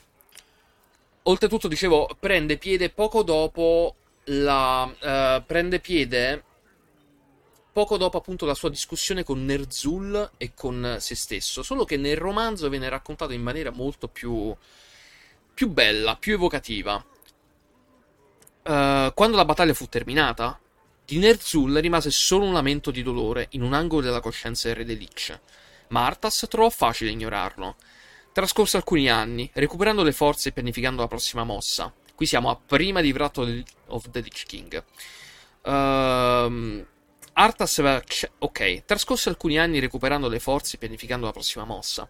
Quando era stato un paladino, Arthas aveva sempre cercato di portare ordine e giustizia su Azeroth. Quel desiderio c'era ancora, ma più distorto che mai.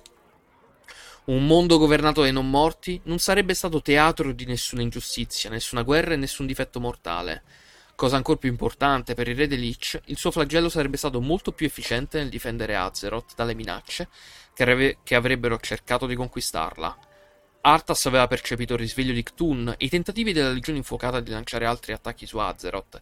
Né i demoni né i poteri del vuoto avrebbero avuto requie, finché non avessero controllato quel mondo. Un mondo frammentato costantemente afflitto dalle schermaglie tra alleanze e Orda semplicemente non sarebbe stato pronto ad alcun'altra incursione. Cioè, uh, nell'ottica della discussione di stasera, uh, questo io vi ho detto, raga, io mh, mm, negli anni mi sono perso tante cose. Mi sono perso le discussioni on topic quando fu per Artas, mi sono perso. Ero abbastanza piccolo quando uscì, World, uh, quando uscì Warcraft 3. E diciamo di Arthas non mi sono mai fatto un'idea in particolare, però uh, anche definirlo banalmente legale malvagio mi basta da, da, a partire da questa sera. Per cui, Pietro, grazie. E, uh, e questa parte mi piace adesso di più rispetto a quando la lessi. Per cui, ah, vedi, lo stanno presentando come eroe e salvatore, quando in realtà, di nuovo ha massacrato un sacco di gente. Mi è piaciuto anche molto il. Poi cambiando discorso e tornando su, anche su Sylvanas, mi è piaciuto molto uh, quella assonanza che, che, che, si può fare tra Arthas e Sylvanas. Eh, ah no, scusami, tra Arthas e Sylvanas nel momento in cui Sylvanas uccide Delarin. Quella mi era sfuggita, ma sin da lì noi possiamo vedere un rimando a tutto quel filone che appunto è stato Arthas. Uh, l'entrata, per esempio, di Anduin all'Orderon quando uh, è iniziata Battle for Azeroth. Uh, di nuovo, la scelta che viene data il, ehm, anche banalmente visualmente la come dire um, Silvanas che punta la spada ad Anduin Silvanas tu adesso puoi scegliere ti renderai come Arthas è stato proprio una il contenuto di un estratto che ho tirato fuori qualche tempo fa da una live Uh, se ne è parlato di questa cosa. Perché Silvanas esita in quel momento? Beh, fino a quel momento non l'avrebbe fatto, probabilmente. Ma siccome si sta puntando probabilmente a una pulizia del personaggio, sia da libri che da. Uh, vedremo poi eventualmente cosa succederà nella 9.1, perché non sappiamo l'epilogo del, del personaggio ancora. Uh, si sta puntando a una, una, sua pulizia. E non so cosa stavo dicendo prima. Uh, stavo parlando del oh, parallelismo tra Atlas parallelismo tra... esatto grazie e ehm, cioè nel senso tutte queste scene qui stanno riprendendo quello che fu Arthas per Silvanas o quello che semplicemente fece Arthas con lei e bello che non, io non abbia colto anche l'assonanza con Delarin è, adesso in, in quest'altra ottica mi, mi piace davvero un sacco quel cinematic. Quel cinematic davvero fu bello, però ecco di nuovo, che ne sarà nella 9.1? Tu ti sei fatto un'idea uh, di cosa succederà nella 9.1? Beh, ragazzi, senza fare troppi spoiler, arriveremo, no, no. arriveremo a scontrarci con Sylvanas. E che cosa potrebbe succedere in questa prossimamente in Shadowlands? Potremmo estendere proprio anche per insomma cambiare un po' discorso e proseguire, uh, potremmo chiederci che cosa succederà alla fine di questa, di questa patch, alla fine di questa espansione anche. E qui sforiamo un pochino, però non lo so. Mm, potremmo, potremmo parlarne, lo scopriremo solo giocando, scrive Gabbiano. Ma guarda, ehm, allora, volevo prima dire una, volevo prima leggere okay. una cosa sempre dalla Bibbia, ma è una frase, una, una, una, veramente un piccolo passo.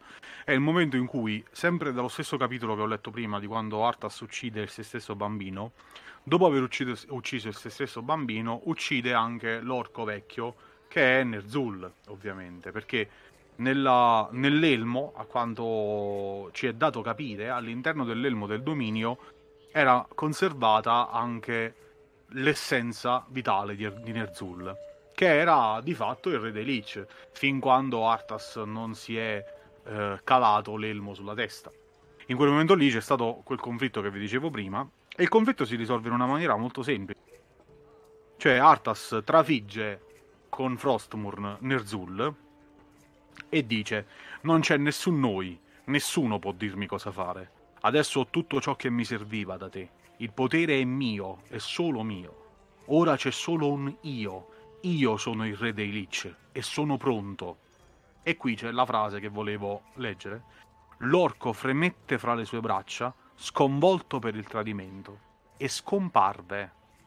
Qui non parla di semplicemente di una, di una sconfitta, no? Quello che diceva prima Kadun. Anche vedete come cambiano le cose tra eh, pochi anni, non ricordo di quando è il volume 3 delle cronache, però se non sbaglio di 2015, Aspetta 2016. Che controllo.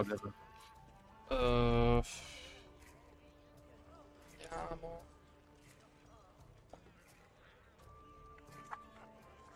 Credo un po' più recente in realtà.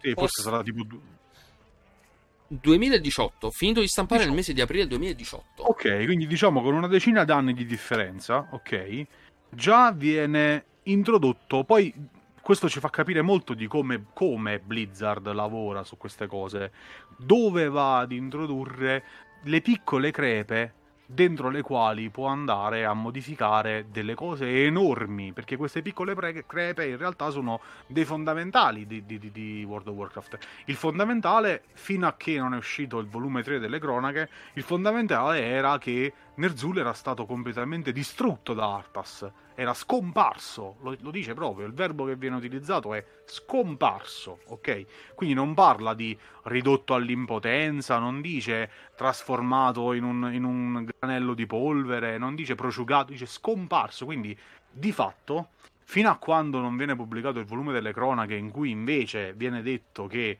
no, c'è una piccola... La, l'essenza di Nerzul si era talmente consumata e prosciugata che Artas era in grado di proseguire senza dargli peso, senza dargli importanza, continuando ad esercitare la sua, la sua volontà.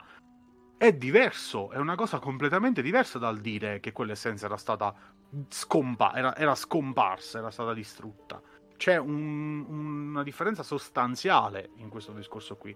Perché è lì che poi si installa tutto il discorso di poter dire, eh, allora non è colpa di Artas, è tramite Nerzul che il carceriere è riuscito a infilarsi nella volontà di Artas e lo ha costretto, lo ha non costretto, lo ha manipolato in modo da fare le scelte che ha fatto. Oppure era Nerzul quella vocina che Artas sentiva riuscendo comunque a tenerla a bada o era qualcos'altro? Taylor, esatto. Appunto, appunto. E questi sono quei piccoli dettagli sem- sui quali da sempre la Blizzard lavora per poter decostruire delle cose che sono sempre state scolpite nella pietra. E allora una volta ti aggiunge quel particolare, una volta ti modifica quel verbo, una volta ti cambia, una volta ti fa proprio, come dicevamo prima, il ti svela no il Pantheon non è uno solo sono sette Pantheon perché uno per ogni forza cosmica. Un culo. Grazie un culo. Per, averci, per, averci tenuto, per averci tenuto per non averci messo a parte di questa importante rivelazione sui fondamenti della cosmologia. Cioè voglio dire è, è, è diverso, cioè, vedete piano piano, tanto ce ne sono di anni disponibili, insomma, oh, allora. vogliamo andare avanti qui... per, per, anni, almeno altri dieci anni, oh. insomma. E qui andiamo alla domanda che mi hai fatto tu. No, eh, guarda, in realtà ti, ti, secondo me sta uscendo una roba molto croccante su, diciamo, le revisioni e potremmo anche magari continuare su questo uh, su questa linea, in realtà.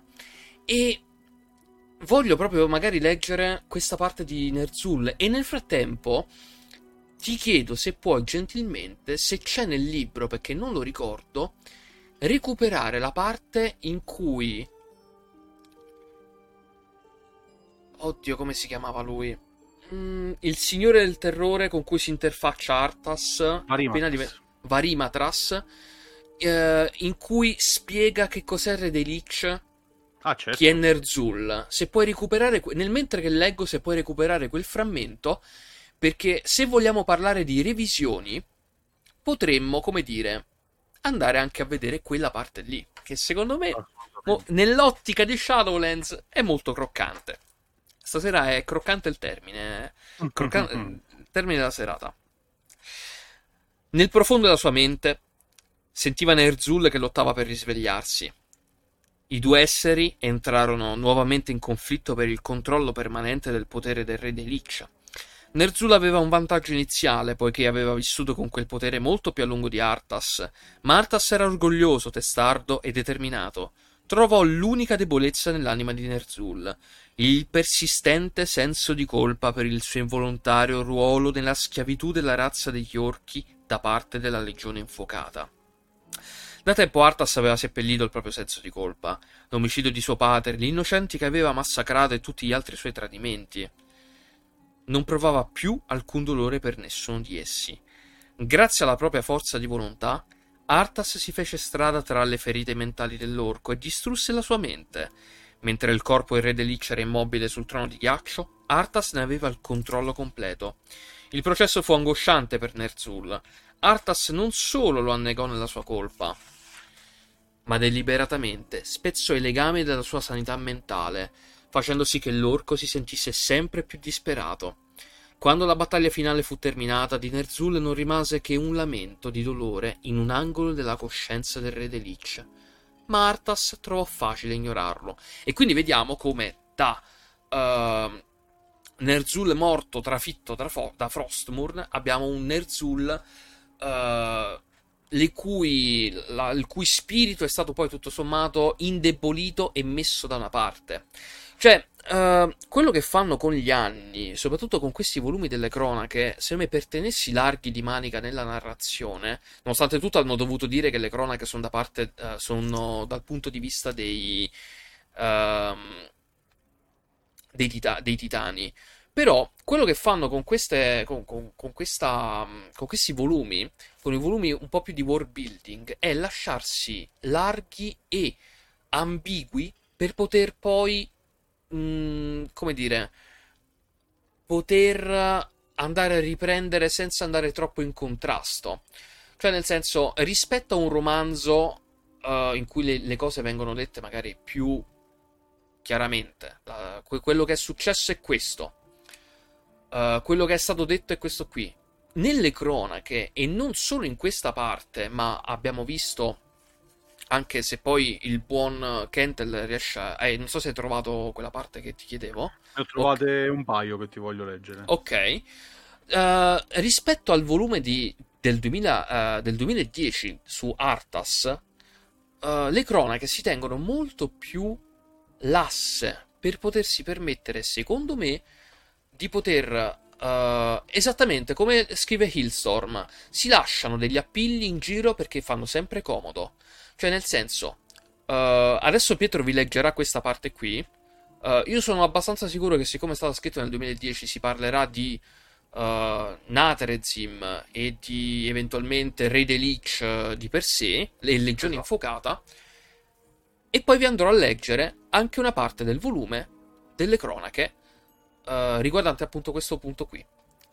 Pietro, se ci sei, Prego. Allora, si parla in realtà di. c'è un punto, poi ne trovo anche un altro perché mi è venuto in mente, ma lo devo ritrovare ancora. Eh, ti volevo dire, un, un, te ne volevo leggere una che sono due righe sul discorso di Artas legale malvagio. Ok.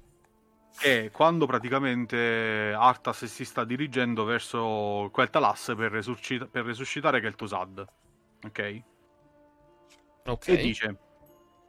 Eh che il Tusada che in tutto questo giorni... rimane il malvagio puro, eh, sì, sempre no, e comunque. Vedi, no? Dif- Durante i sei giorni necessari a raggiungere le terre degli Alti Elfi, Arthas parlò con l'ombra di Kel'Thuzad e riunì molti, molti altri al suo fianco. Proveniente da Andoral, diretto a est, i carri della carne che frantumavano tutto lungo la sua scia, oltrepassò i villaggi di campi di Felston, Frutteto di Dalson e Garros Quickening, attraversò il fiume Thorondoril per arrivare infine nella parte orientale di Lordaeron. Ed ecco qua. Le vittime risorte dalla peste erano ovunque e un semplice comando mentale li portava a seguirlo come cani fedeli. Occuparsi di loro era semplice. Si nutrivano di morti era davvero ordinato. Ordinato, usa proprio il termine ordinato. ordinato. Che lascia proprio capire il discorso legale malvagio. Invece quello che mi chiedevi tu su, sui mm, in Atrezim, eccolo qua. Allora, era il favorito del, del, re dei Lich. Qui ovviamente lui è appena diventato cavaliere della morte. Era il favorito del re dei Lich e il flagello era al suo comando e in uno strano, contorto modo scoprì che gli importava di loro. Arthas adesso serviva il re dei Lich tramite i suoi sergenti, un signore del terrore più o meno pari a Malganis. Anche questa era ironia. Anche questo però non lo angosciava. Ho sbagliato, era Ticondrius, non era Rimatrax. Ticondrius, Come Malganis, okay. anch'io sono un signore del terrore, ma non sono un tuo nemico. Lo aveva, lo aveva rassicurato Ticondrius, le labbra curve in un sorriso che era più un ghigno. In verità sono qui per congratularmi con te. Uccidendo il tuo stesso padre e consegnando questa terra al flagello, hai superato la tua prima prova. Il re dei Lich è soddisfatto del tuo entusiasmo. Arthas si sentì sferzato da due emozioni, dolore ed esultanza. Sì, disse, tenendo la voce salda di fronte al demone, ho condannato tutto e tutti, tutto e tutti coloro che ho amato in suo nome, e non provo alcun rimorso, né pietà né vergogna. E dal profondo del suo cuore venne allora un altro sussurro, ma stavolta non da Frostmourne. Bugiardo, Ricacciò indietro quel sentimento, quella voce doveva essere fatta tacere in un modo o nell'altro, e sappiamo poi come ha fatto a farlo tacere. Non poteva permettersi di dare spazio alla tenerezza, era come una cancrena, l'avrebbe divorato se glielo avesse permesso. Ed ecco qua. Ticondrius sembrò non accorgersene. Indicò Frostmourne. Ok. La spada runica che porti è stata forgiata dalla mia gente tanto tempo fa. Mm. Il re dei Lich mm. l'ha resa più potente Mm, vedi com'è? Mm, bravi, bravi, complimenti. Eh, capito? Il re dei Lich l'ha resa più potente, dandole la facoltà di rubare le anime. Il re dei Lich l'ha resa più potente, sottolineo. La tua è la prima che ha reclamato. Le emozioni di Arthas erano in conflitto. Fissò la spada. La scelta di Ticondrius non gli era sfuggita.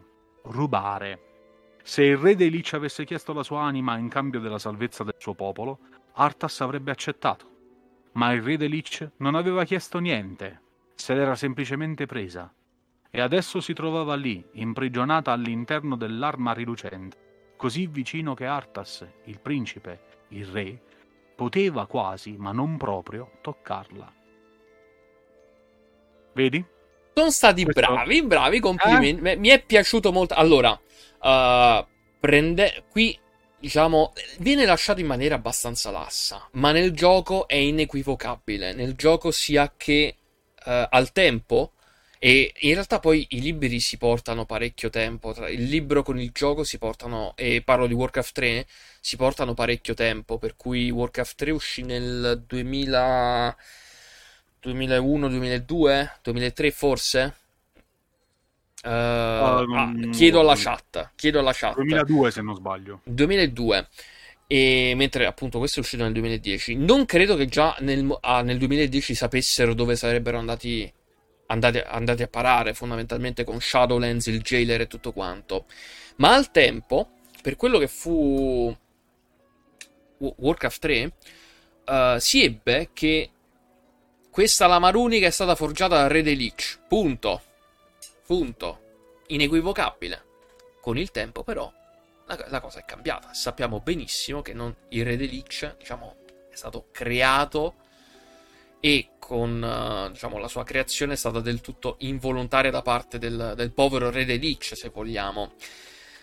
Ti leggo pure quest'altra parte qui, uh, legata... Io intanto, sul consiglio di Davide che ci segue in chat, okay. ho trovato il pezzo che cercavi, mi cercavi tu prima. Uh, rispetto, scusami? Sul discorso di Arthas, re dei Lich, legione invocata. Ok. Ok. Um, Invece, uh, sempre rispettivamente, rispetto alla, alla, creazione del Re dei Lich, voglio leggere questo passo che se secondo me è molto sottile, con il seno di poi. Anche perché non sono state usate lettere maiuscole e sappiamo quanto nell'ambito di forze cosmiche lettere maiuscole siano importanti. Uh, ok. Da qui la vita passata in Erzul era ormai svanita e al suo posto era nato un nuovo essere, il re dei Lich. Mm. Ok, uh, forse un po' prima. Nerzul subì torture inimmaginabili da parte della legione. Mm. Il corpo dell'orco fu distrutto a poco a poco, ma il suo spirito fu mantenuto vivo, intanto, intatto e perfettamente consapevole di, quando, di, quanto stava accadendo. Un gruppo di signori del terrore, Ticondrius, Balnazar, Deterok, Malganis e Varimatras, si alternarono nel sottoporre Nerzul alle più terrificanti agonie. L'orco presto implorò la morte Kill Jaden accettò di concedergliela, ma solo in cambio della sua servitù assoluta come nuova arma della legione. La morte sarebbe stata solo l'inizio. che bello.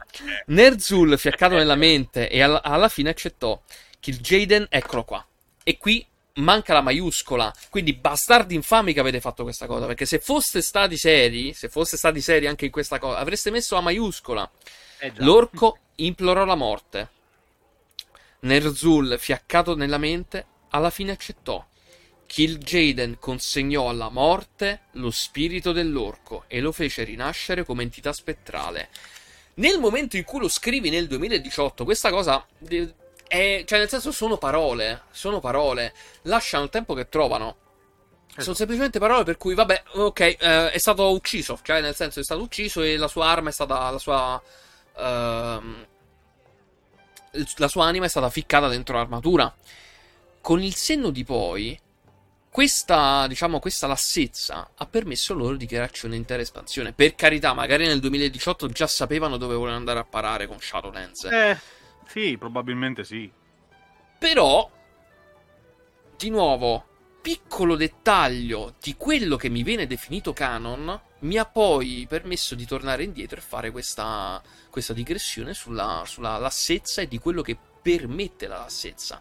Intanto, uh, scusami Cadun, volevo vai, condividere vai. una piccola cosa di quello che sta succedendo. Mi scrivono che la nostra live ispira gente a fare questo.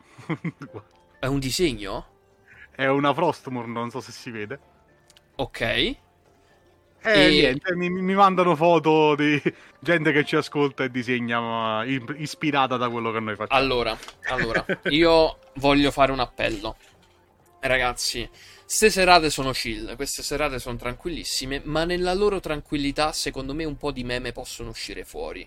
Per cui se avete disegni, se avete meme, se avete qualsiasi co- clip, vi invitiamo anche per sostenere questo, ma anche il canale di Loris Magic, Loris Magic e il sito, tutto qua, per sostenere questo tipo di serata, questo tipo di realtà memateci, memateci sopra.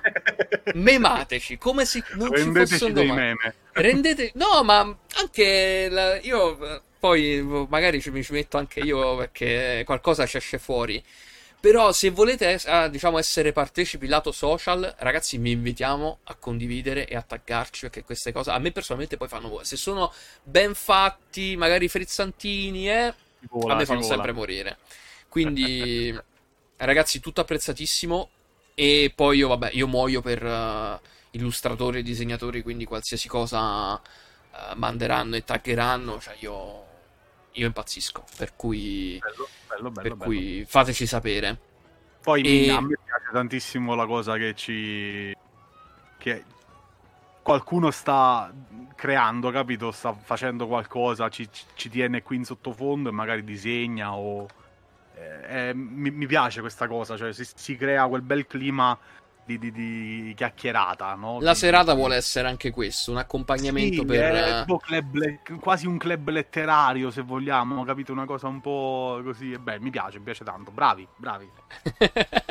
bravi noi, bravi noi. E bravi voi, no, bravi ovviamente. Loro, eh, Bra- bravi voi che siete. Bravi loro.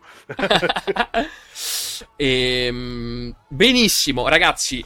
Meme, mi raccomando. Allora, Uh, parlavamo della lassezza e beh e uh... se vuoi a proposito di lassezza ho quella, quella parte che, che, mi, che ti, mi, ti, dicevo prima sulla riprendo guarda giusto una, una vai, vai, piccola vai, parte dopo questa e, e ci siamo. Uh, ok invece rispetto alla creazione dell'armatura di per sé nel gioco fu detto comunque sia che Uh, fu il re Deliccia a forgiarla, non si sa con quale corpo, nonostante insomma era un, a, a, appunto già al tempo, ecco questa cosa si faceva sentire perché poi tutto sommato era Nerzul preso, martoriato e ficcato dentro un'armatura, quindi con quali mani forgiarla non si sa. Uh, poi, se non ricordo male, da, a un certo punto fu detto che la, l'armatura fu forgiata dalla legione infuocata. E, ehm, mentre da canon, canon finale, che poi non è finale perché sappiamo benissimo in Shadowlands che non è così, c'è stato ancora qualcuno in più a fare questa cosa. Abbiamo questo.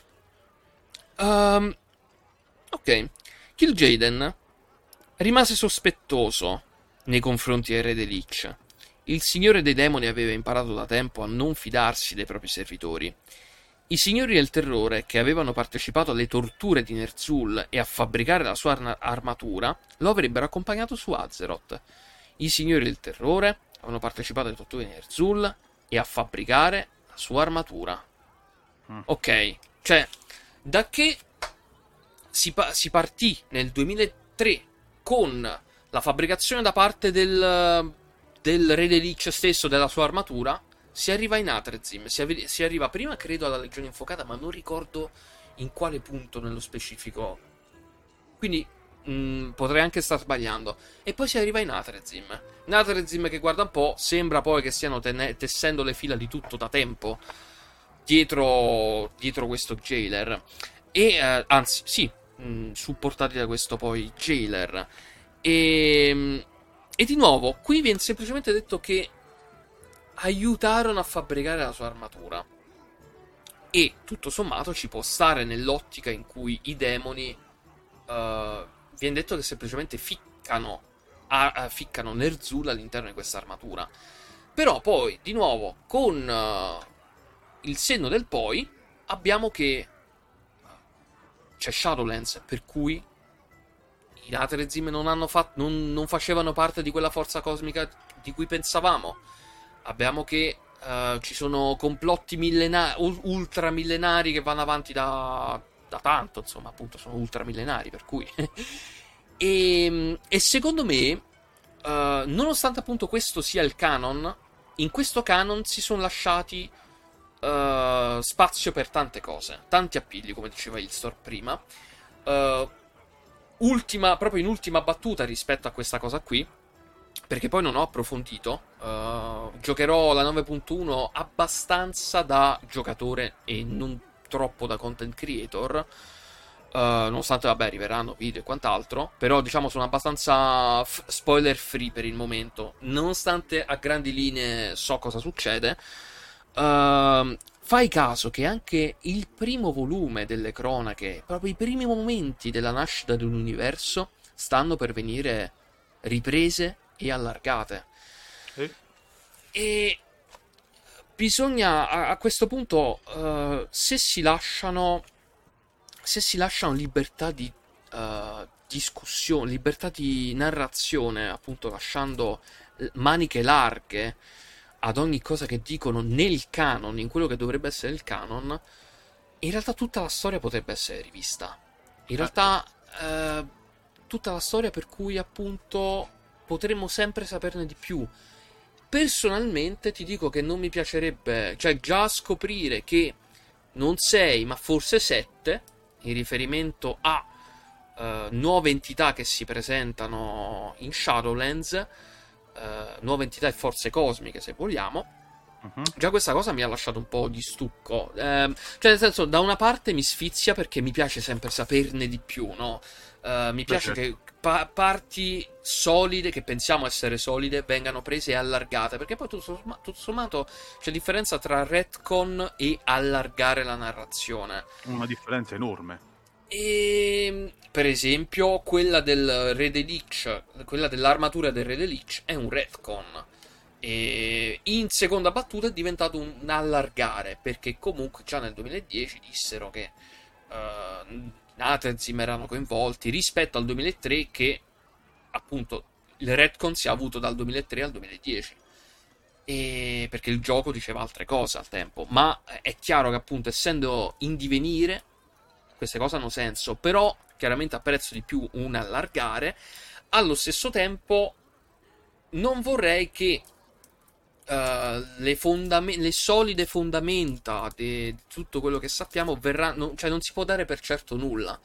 Nel senso, se anche l'origine del cosmo a un certo punto mi viene confutata o comunque allargata, comunque mi viene detto guarda, finora hai saputo, ma non ne sapevi abbastanza, diciamo che da una parte mi sfizia per, uh, per curiosità e per, anche se vogliamo, una mancanza di senso critico.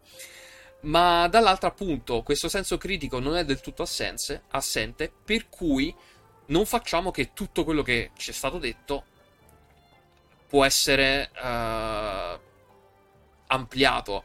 Cioè nel senso se dopo questo mi viene detto che uh, in realtà il jailer Faccio un esempio stupido. In realtà il jailer era controllato da Kill Jaden che sapeva di, che sarebbe stato poi ingannato dal jailer stesso, quindi è un controinganno.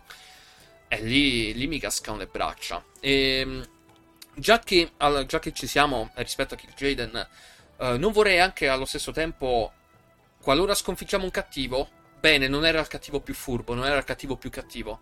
Quello, sì, vabbè, ma era la legione infuocata. Se si è fatto ingannare. Cioè, siamo, siamo ai power up di Dragon Ball. alla Dragon Ball. C'è sì, sempre sì, il power sì, up, il nemico più forte, che è una cagata, ovviamente. Io non lo sto seguendo Dragon Ball Super, però che si parli no, di... No, no, neanche io, però è, una, è, un cliché di Dragon Ball il fatto che sconfiggi quello e c'è quello più forte, oppure c'è quello con eh, la, la power up più forte e poi c'è quello che è il fratello che c'è il power up ancora più forte. Cioè, eh, basta, a una certa basta. basta. Cioè. La Blizzard, eh, Blizzard, sta prendendo nota. Oh no, speriamo, speriamo quindi che non, non, abbia sentito. Altrimenti oh ci ritroveremo no. Kill Jaden al posto del jailer. Più jailer, sarà il jailer plus lui. proposito di mitica Jailer Plus. Mamma mia. Guarda, allora, su questo Vai. fatto che dicevi che è interessantissimo questo discorso dei retcon, e, uh, guarda, io questo romanzo, il romanzo su Artas non lo leggevo da un bel po', perché ovviamente queste sono quelle classiche cose che le leggi una, due, poi finiscono, finiscono lì, le rimetti nella, nella, eh, nella libreria, fanno bella mostra. Però rileggendo adesso determinate cose con le consapevolezze che abbiamo ora, vengono fuori delle, delle considerazioni che... Guarda, ti voglio leggere questo, questo, questa parte che eh, non è il, il, un dialogo tra, eh, tra Artas e Ticondrius, ma è il, un dialogo al capitolo 20 del romanzo su Artas, è il dialogo tra Artas e Kel'Thuzad, nel quale Kel'Thuzad gli spiega cosa sta realmente succedendo, cos'è realmente la uh, Agal e perché loro stanno là, perché stanno facendo tutto quello che stanno facendo. Ok. È una roba riletta oggi con la consapevolezza di Shadowlands di chi è e cosa fa che il Tusad, di chi è e cosa fanno, chi sono e cosa fanno i Natrezim è una roba. Ma ora lo vediamo assieme perché. Allora. Uh, da dove posso prenderlo? Eccolo qua. Uh, a fianco a lui, tra l'altro, in questa cosa è simpatica. Da qualche parte in mezzo al loro numero, il, i, l'esercito che Arthas c'ha davanti, il loro numero che cresceva in modo terrificante, fluttuava una Banshee Arthas avrebbe lasciato stare Silvanas per il momento. Era più interessato a Kel'Thuzad, che volava al suo fianco quasi serenamente, se una tale definizione poteva essere applicata a un Lich.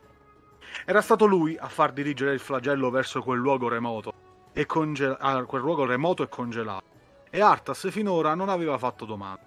Ma il percorso stava diventando noioso ed era curioso. Il principe sentì un sorriso piegargli le labbra. Così disse in tono scherzoso. Non ce l'hai con me per averti ucciso quella volta. Non essere stupido, replicò il negromante, il negromante non morto. Il re dei Lich mi aveva detto come si sarebbe concluso il nostro incontro. Ricordiamo che il re dei Lich in questo momento è Nerzul, che ha il dono dell'onniscienza, della preveggenza. Ciò sorprese Artas. Il re dei Lich sapeva che ti avrei ucciso? Si accigliò abbassando lo sguardo sulla spada che portava appoggiata davanti a sé. Era silenziosa in quel momento, dormiente. Da lei non proveniva nessun sussurro, né le rune pulsavano di potere. Naturalmente, rispose Kel'Thuzad, con un accenno di superiorità nella sua voce sepolcrale. Ti ha scelto per essere il suo campione ancor prima di dare inizio al flagello. Il disagio di Arthas... Minchia! Eh? Il disagio di Arthas si fece più profondo. Nessuno gliel'aveva chiesto, o anche solo parlato del suo destino. Lo avre- ma lo avrebbe accolto se lo avesse saputo? Decise di no.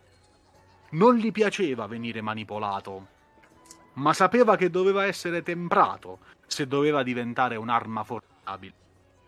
Doveva compiere un passo alla volta verso il fato che l'attendeva, altrimenti l'avrebbe respinto.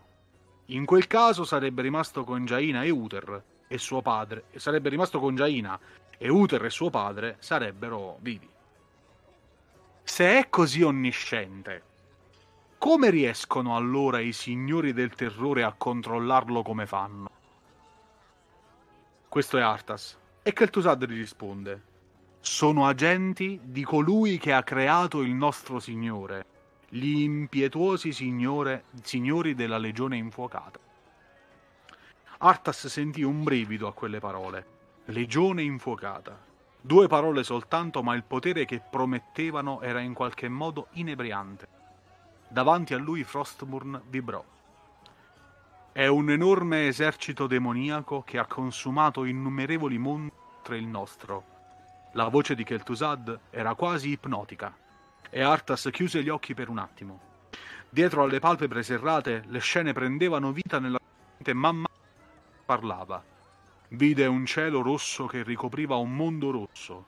c'era una cresta montuosa affollata da un'ondata di creature. Correvano come mastini, ma non erano animali normali. Avevano mandibole spaventose, piene di denti e strani tentacoli spuntavano dalle loro spalle. Delle pietre si schiantavano al suolo lasciando scie di fuoco verde, per poi prendere vita come pietre animate, che marciavano sui loro nemici. Adesso tocca a questo mondo essere dato alle fiamme.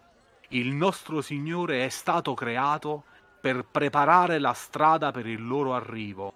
I signori del terrore sono stati mandati per assicurarsi che abbia successo. La scena nella mente di Artas cambiò. Stava guardando un portone con delle decorazioni spo- scolpite. Sapeva che era il portale oscuro, sebbene non l'avesse mai visto con i suoi occhi.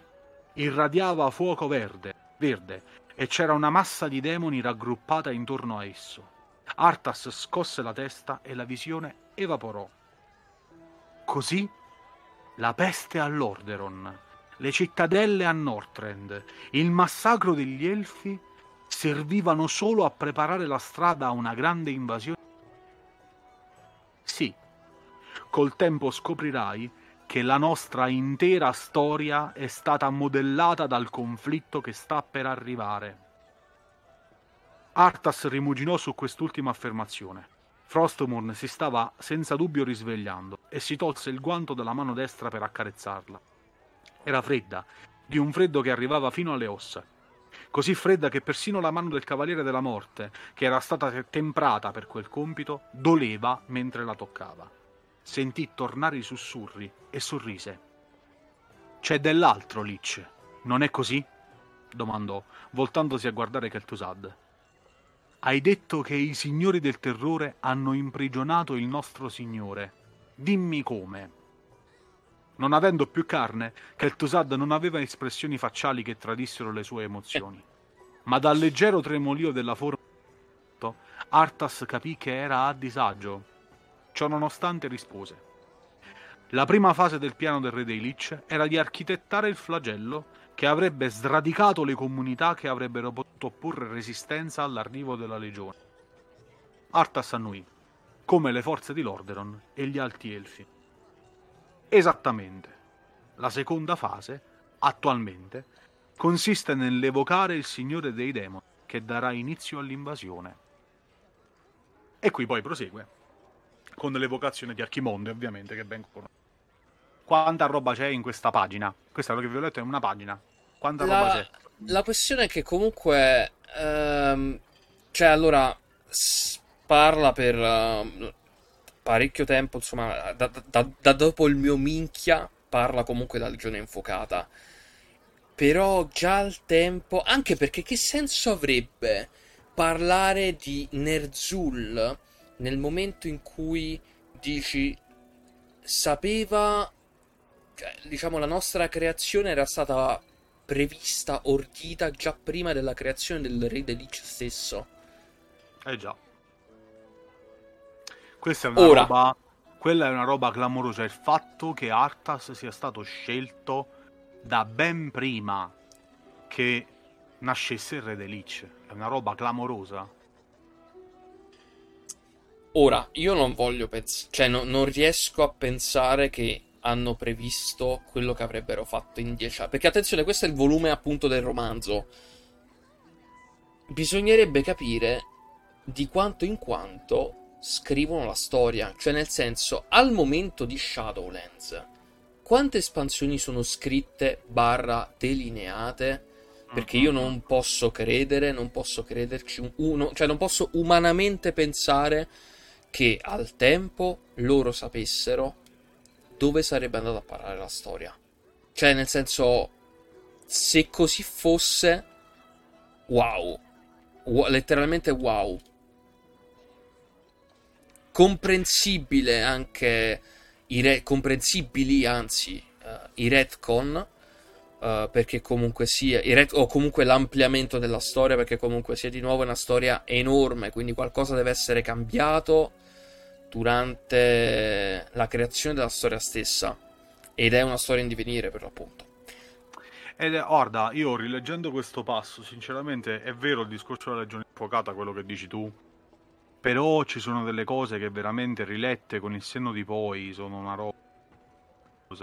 Cioè, il fatto, quel fatto lì di, di, mh, di aver progettato tutto, cioè che il, il Re dei Lich aveva già progettato tutto da prima ancora che venisse creato. Sappiamo che, ha, che Ner'zhul aveva il dono della preveggenza già quando era un orco, prim, ben prima di diventare il Re dei Lich. Questo vuol dire che lui sapeva che sarebbe andato incontro a quelle torture lì di cui menzionavi anche tu prima e che le ha accettate perché sapeva dove sarebbe andato a parare e fin dove aveva possibilità di vedere Nerzul.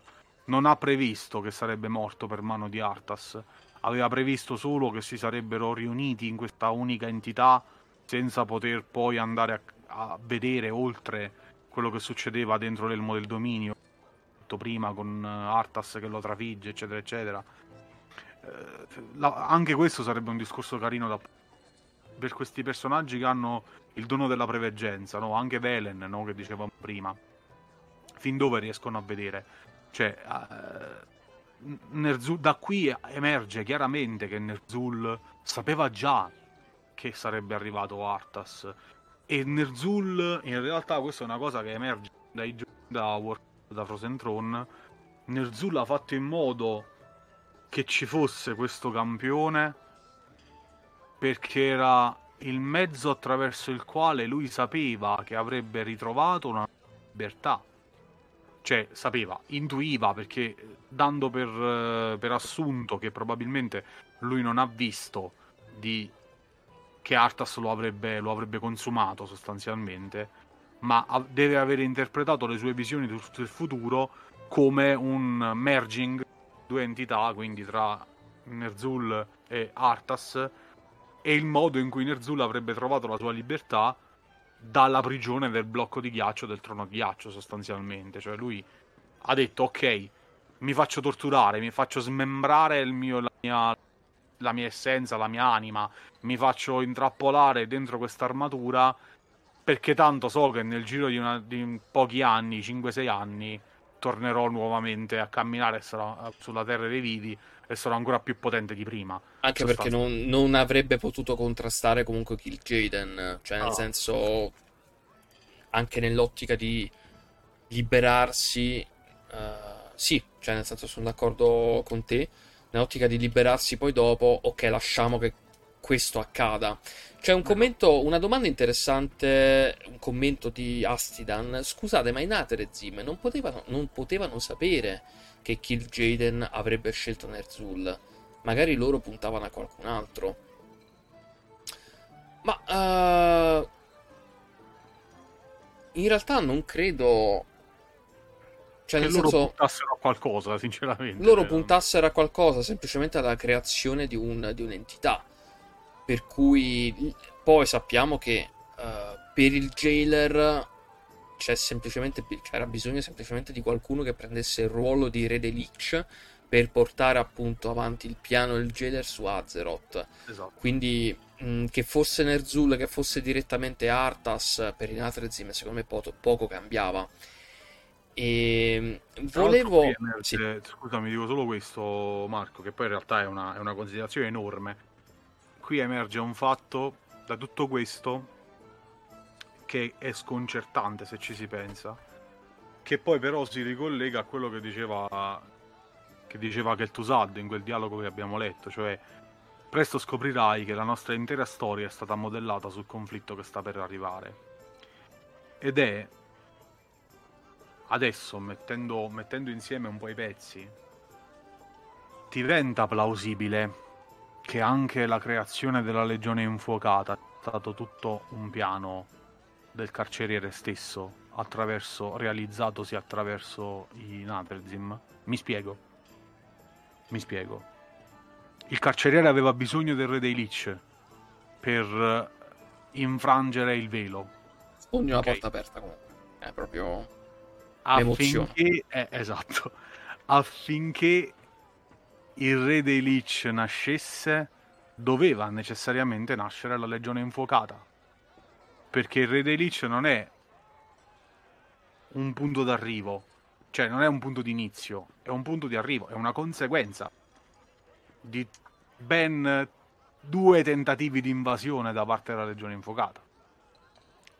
Ma andati male, tra l'altro, ma riusciti. Quindi a noi chi ce lo dice che in realtà perfino l'onnipotente Sargeras non sia stato manipolato e parte di questo enorme piano che in realtà il carceriere sta progettando con i Natrezim dalla notte dei tempi, sostanzialmente? Allora, uh, stiamo un pochino laggando perché sto prendendo un sito, ma dovrebbe essere già finita la cosa. Allora, uh, qui ci si potrebbe fare un'altra live, Mark These Words, uh, ma io adesso sto prendendo una, una lettura e tanto che io in realtà, questa, voi vedete questa schermata, ma è prevista nelle nostre serate una schermata di questo tipo senza la chat, per cui, uh, se tutto va bene, abbiamo preso quest'altra lettura qui. È un po' raffazzonata, ragazzi, ma uh, cercherò di, di leggervela tutta. Dov- dovrei capire, magari potremmo fare tipo uh, così. Allora, facciamo così, mi faccio piccolo piccolo, qua. Eh, no, non ha molto senso. Ok, no, in, in realtà così ha senso. Uh, dopodiché faccio questo. Allora, parliamo un po' di causa ed effetto a questo punto, cioè di causa ed effetto, di conseguenzialità delle azioni dei vari personaggi. Mm, potremmo pensare. Mi metto... Allora, è, ragazzi, è, è temporanea questa, questa schermata così, viene coperto po' di roba, ma non fa nulla. Uh, allora, Vai prima prendere il nostro sito. Ah, ok, ho mh, mm, preso questo al volo magari per la prossima live, perché è, un, è una parte che ho uh, sempre sotto mano. Uh, magari per la prossima live, se ci va, Pietro, potremo parlare di forze cosmiche più in generale. Assolutamente sì. E uh, non tanto il focus, secondo me, su uh, il jailer quanto sui Natrezim uh, stessi. Fondamentalmente questa pagina qui, ragazzi, non so se si legge bene, si legge discretamente. Questa pagina qui è un volume in gioco che uh, è, è, come una sorta di um, report da parte di dei Natrezim. Poi capiremo che uh, Già, già da qui si può intuire. È un report da parte dei Natrezim verso questo signore risplendente, questo padrone splendente, uh, riguardante appunto la guerra cosmica che è in atto.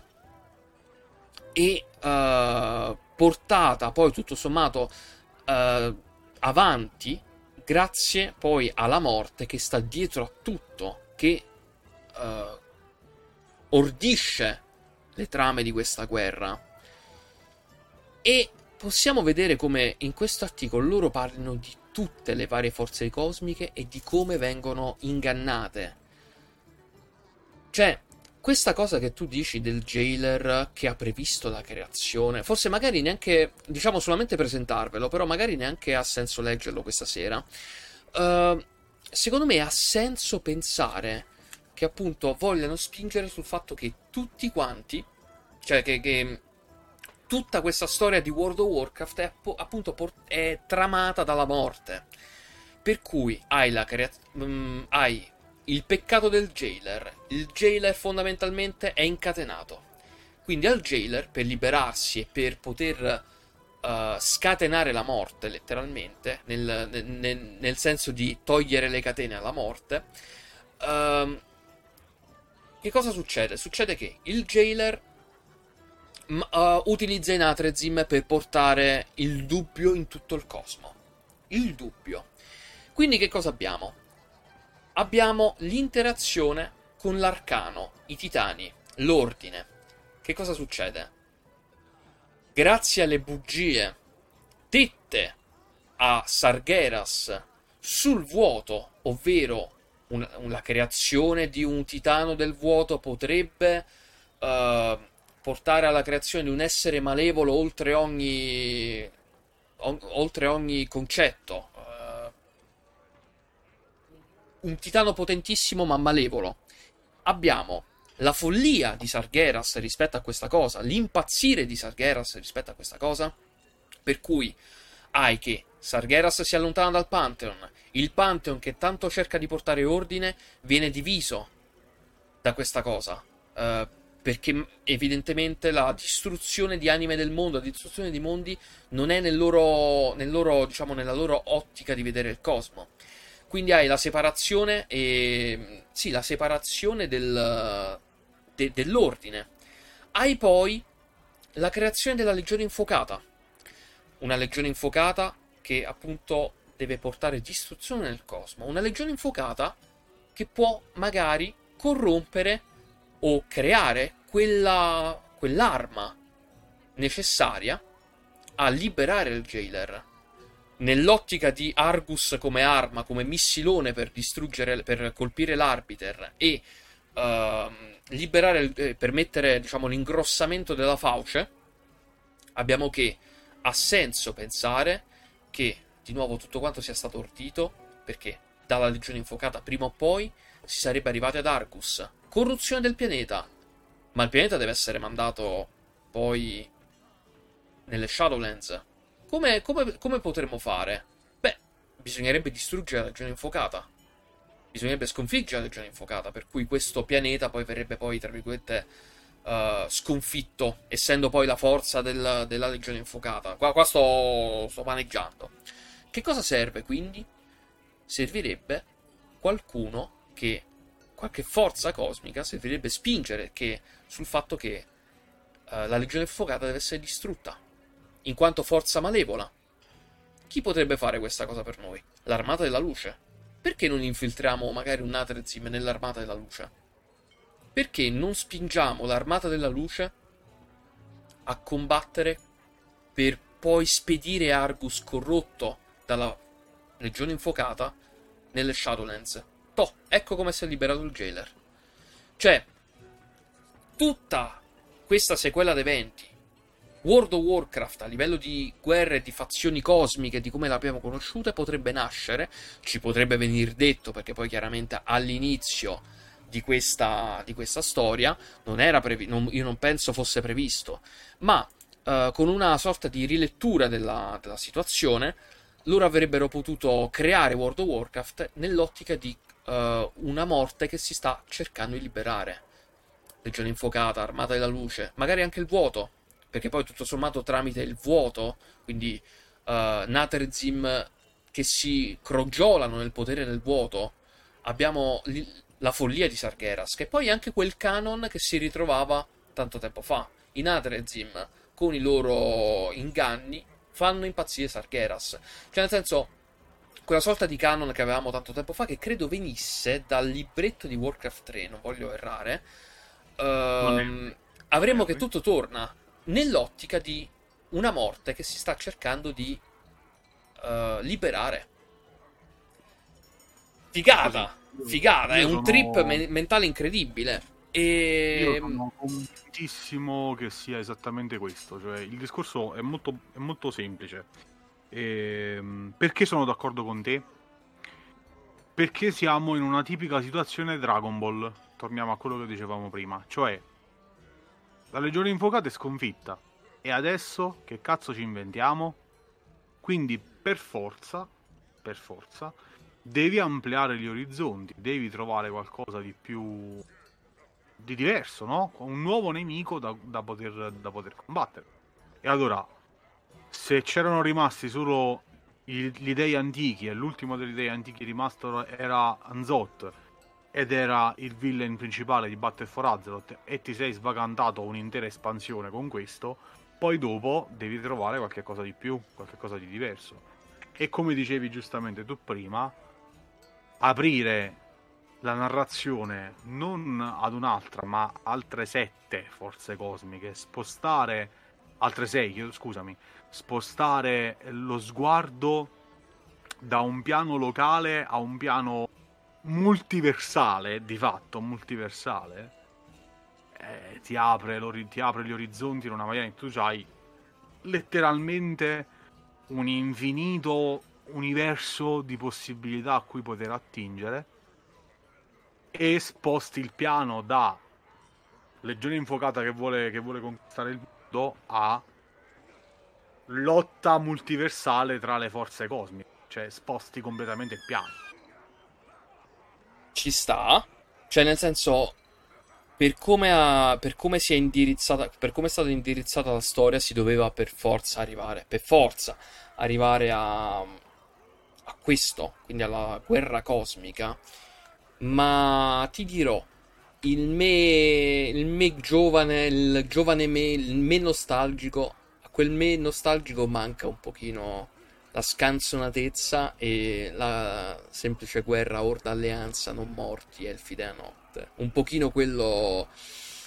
Uh, que- diciamo quel, quell'ordine di grandezza un pochino mi manca. Ma posso dirti la verità, secondo me, uh, secondo me è, un po' come dire,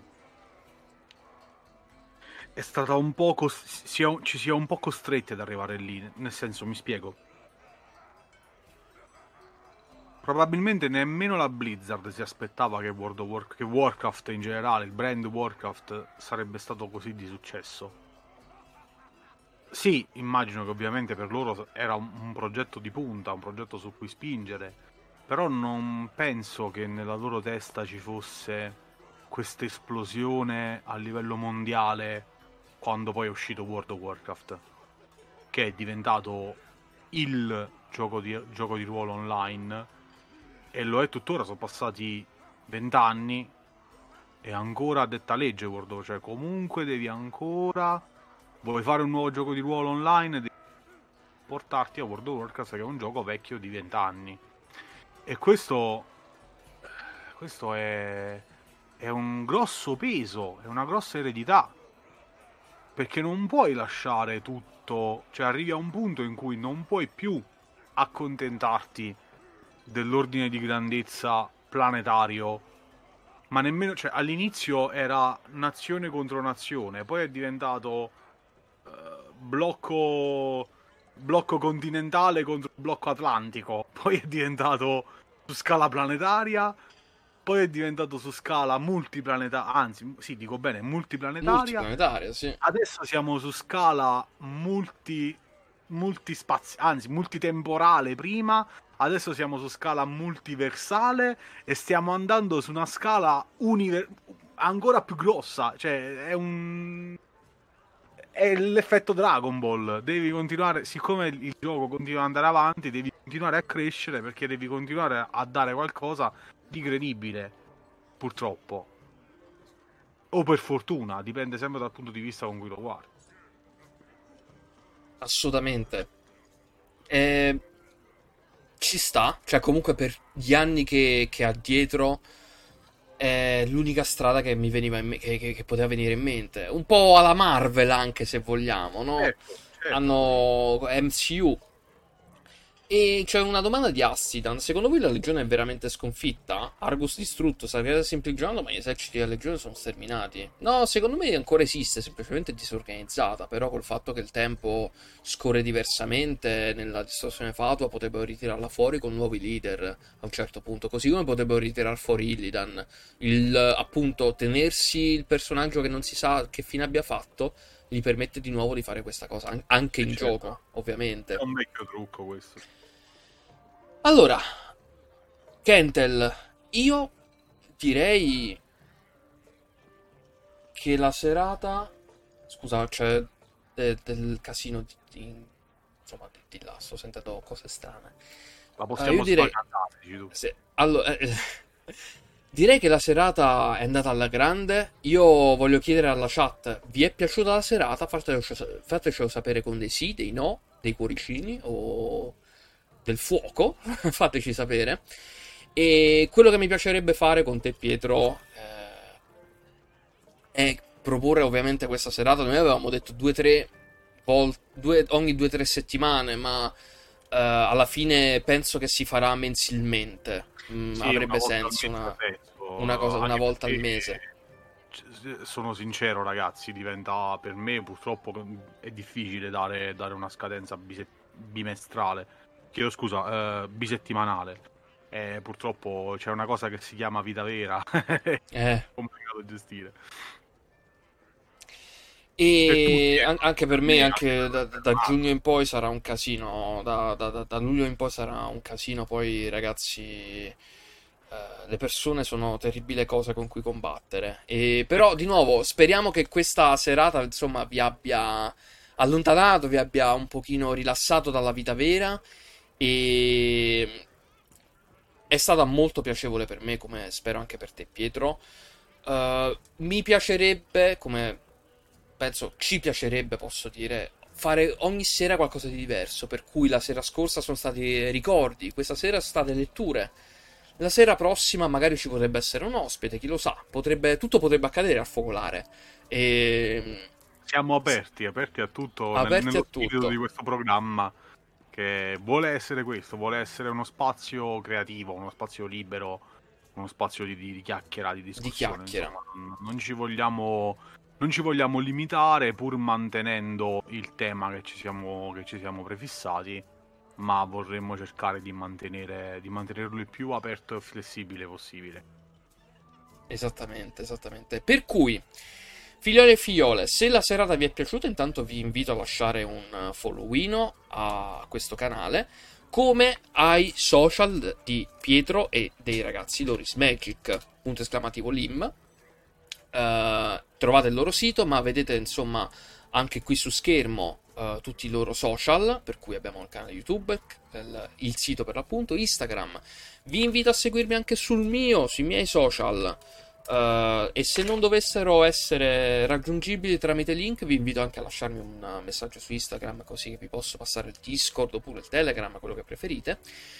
Dove potete ritrovare questa serata? Potete ritrovarla in VOD per gli abbonati su questo canale, uh, ma potete poi trovarla sul secondo canale integrale, riportata integralmente sul mio secondo canale YouTube Oppure uh, se vi va potete cercarla sul nostro canale Spreaker, no- anzi su tutti ormai i canali di podcast dove ricaricheremo integralmente l'audio di questa serata o sul nostro canale YouTube per gli highlights come è stato per la...